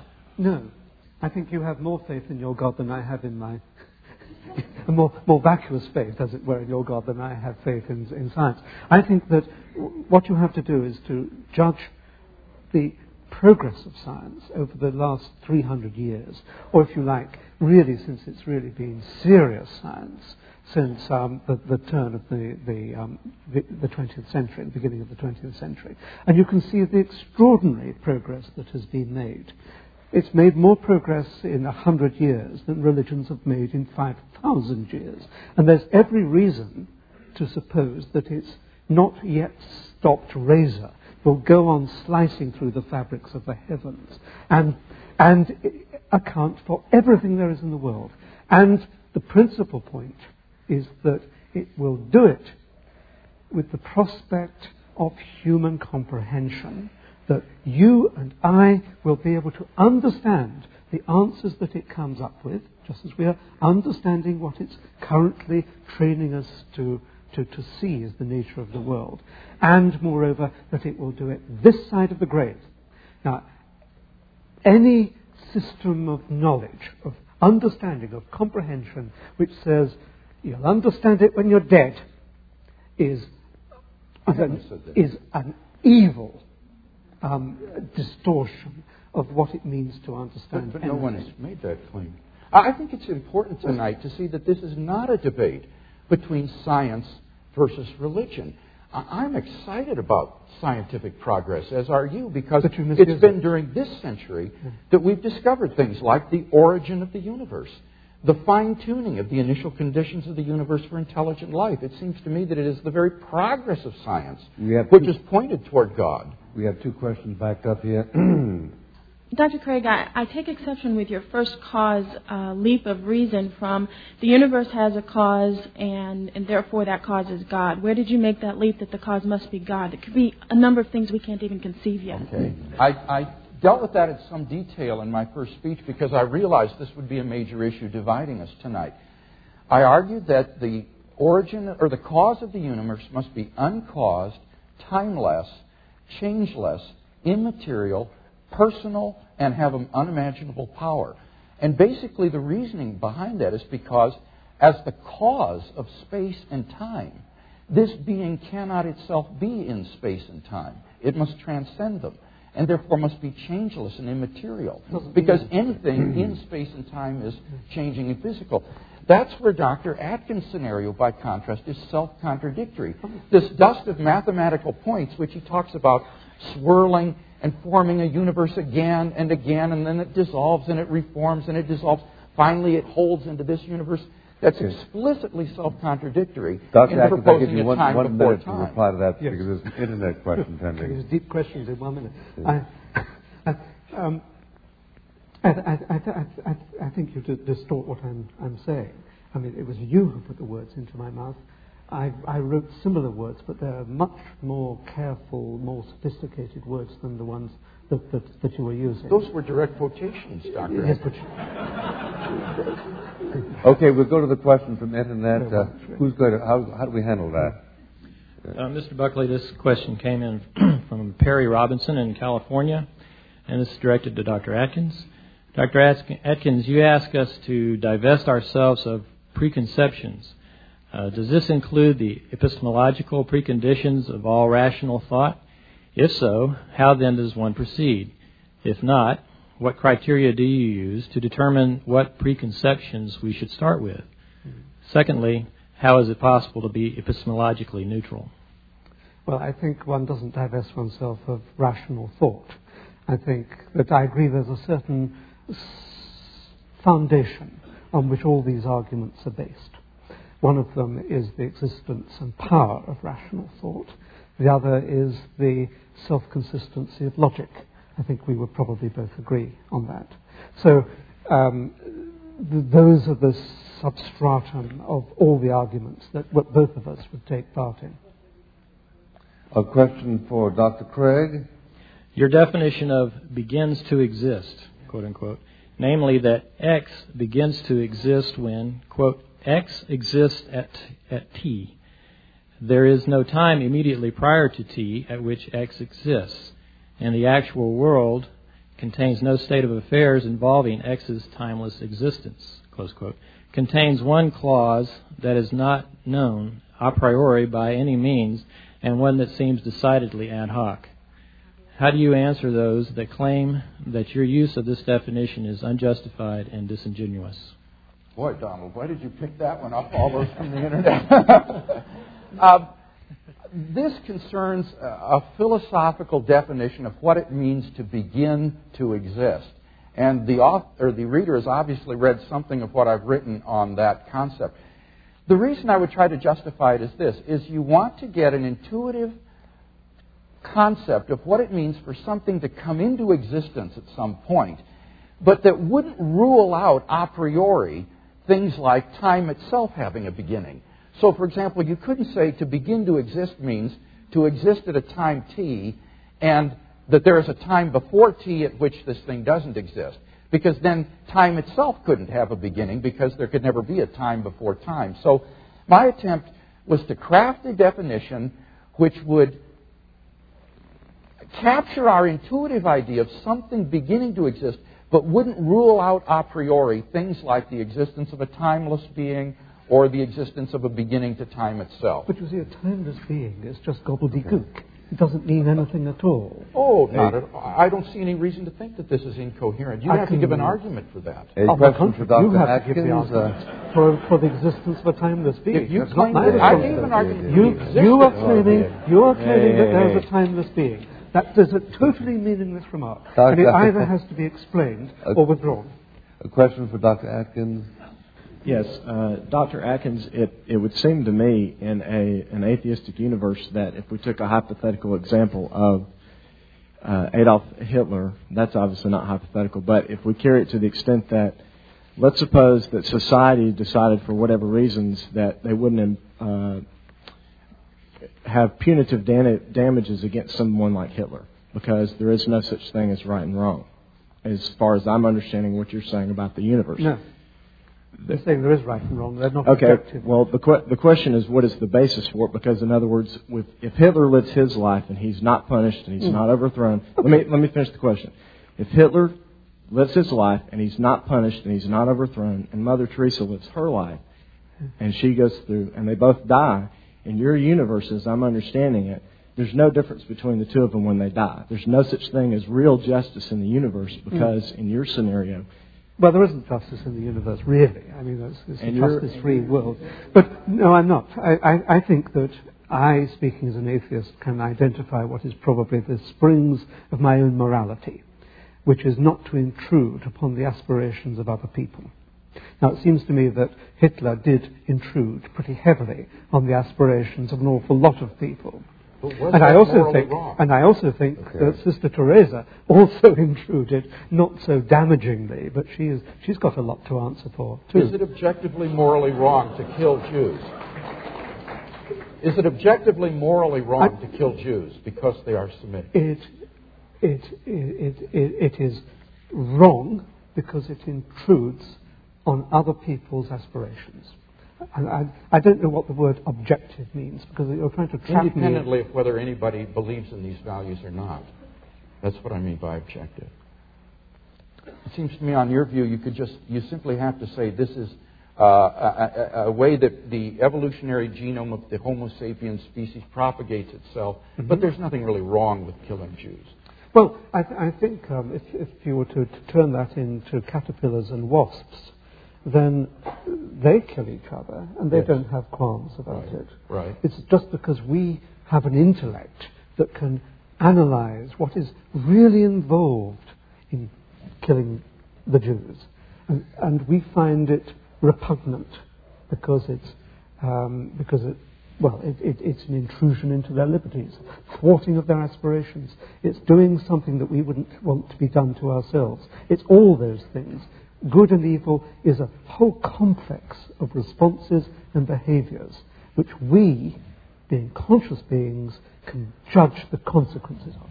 Uh, Doc, Dr. Atkins, uh, Dr. Craig, ladies and gentlemen, excuse me, I've, I've been told to, um, to make a few closing remarks because we have to cut out exactly at uh, 3 minutes and 35 seconds. Uh, I, uh, I want to thank the principals very much for their enlightening uh, and uh, impassioned contributions, and to thank uh, thank you all, um, and especially you over there who are so annoyed by my uh, by my partisanship. Uh, my my role is a little bit difficult here. So what what can I say that is consistent with the role of the, of the moderator? Well, I do remember that uh, Mencken was once asked, what if, after he died, he all of a sudden found himself in the company of angels? Well, he said, I guess I would say, I was mistaken. Now, I don't know whether uh, it is a part of the faith of, of, of, of atheism to uh, acknowledge the possibility of uh, being uh, mistaken. But I, I, do think that uh, the, the arguments tonight uh, do strengthen the, the relative moderation one position over against uh, another. Uh, I think I heard Dr. Atkins say that uh, a belief could not be defended uh, if ever, if in fact it, it, failed to prove everything and to make everything un- understandable. That has not um, been my understanding of it. In, in, in my book, I quote uh, the theologian, uh, the bishop actually, Butler, he was cited once by somebody who said, well, you know, Butler had the, the only answer you can give in a situation like that, which is that um, uh, if he had made the universe, things would have been a little bit different. Butler's escape from, I, I find extremely, uh, extremely useful, i.e., there is a lot about understanding about these quarrels, uh, which would be more transparent uh, uh, if God, um, if you had created uh, the universe and faced up to all these quantities. But I, I, do think that I, I, can't um, go to sleep tonight without giving some vague communication of my own sentiments in, in, in the matter. Uh, and uh, they are, uh, it seems to me that there is um, there is a poetry in the one position that does not require satisfactory answers to uh, all questions. Still, to the extent that we are concerned with the empirical argument, I'm, I'm, i was much boosted when I read at age 17 the uh, comment a hundred years ago by somebody who turned to uh, the young scholar and said, uh, uh, I would rather believe in God than believe that you can deduce Hamlet from the molecular structure of a mutton chop. In, in, uh, I find that still a persuasive uh, uh, uh argument, and uh, I in, in, incline towards it. if, if one wants to say, how possibly can you account for the existence of, of, of man in a world created by God? I, I think of uh, Professor G.D.H. Cole. He missed the train from Oxford to London one day and sat down rather grumpily to wait for the local train because the express train didn't stop in Oxford. A few minutes later, the express train unaccountably did, so he simply opened the door and sat down, and the train took off. And the conductor approached him and said, uh, Sir, the train doesn't stop here. He said, I know, and I'm not in it. Thank you. And uh, best of luck to both of you.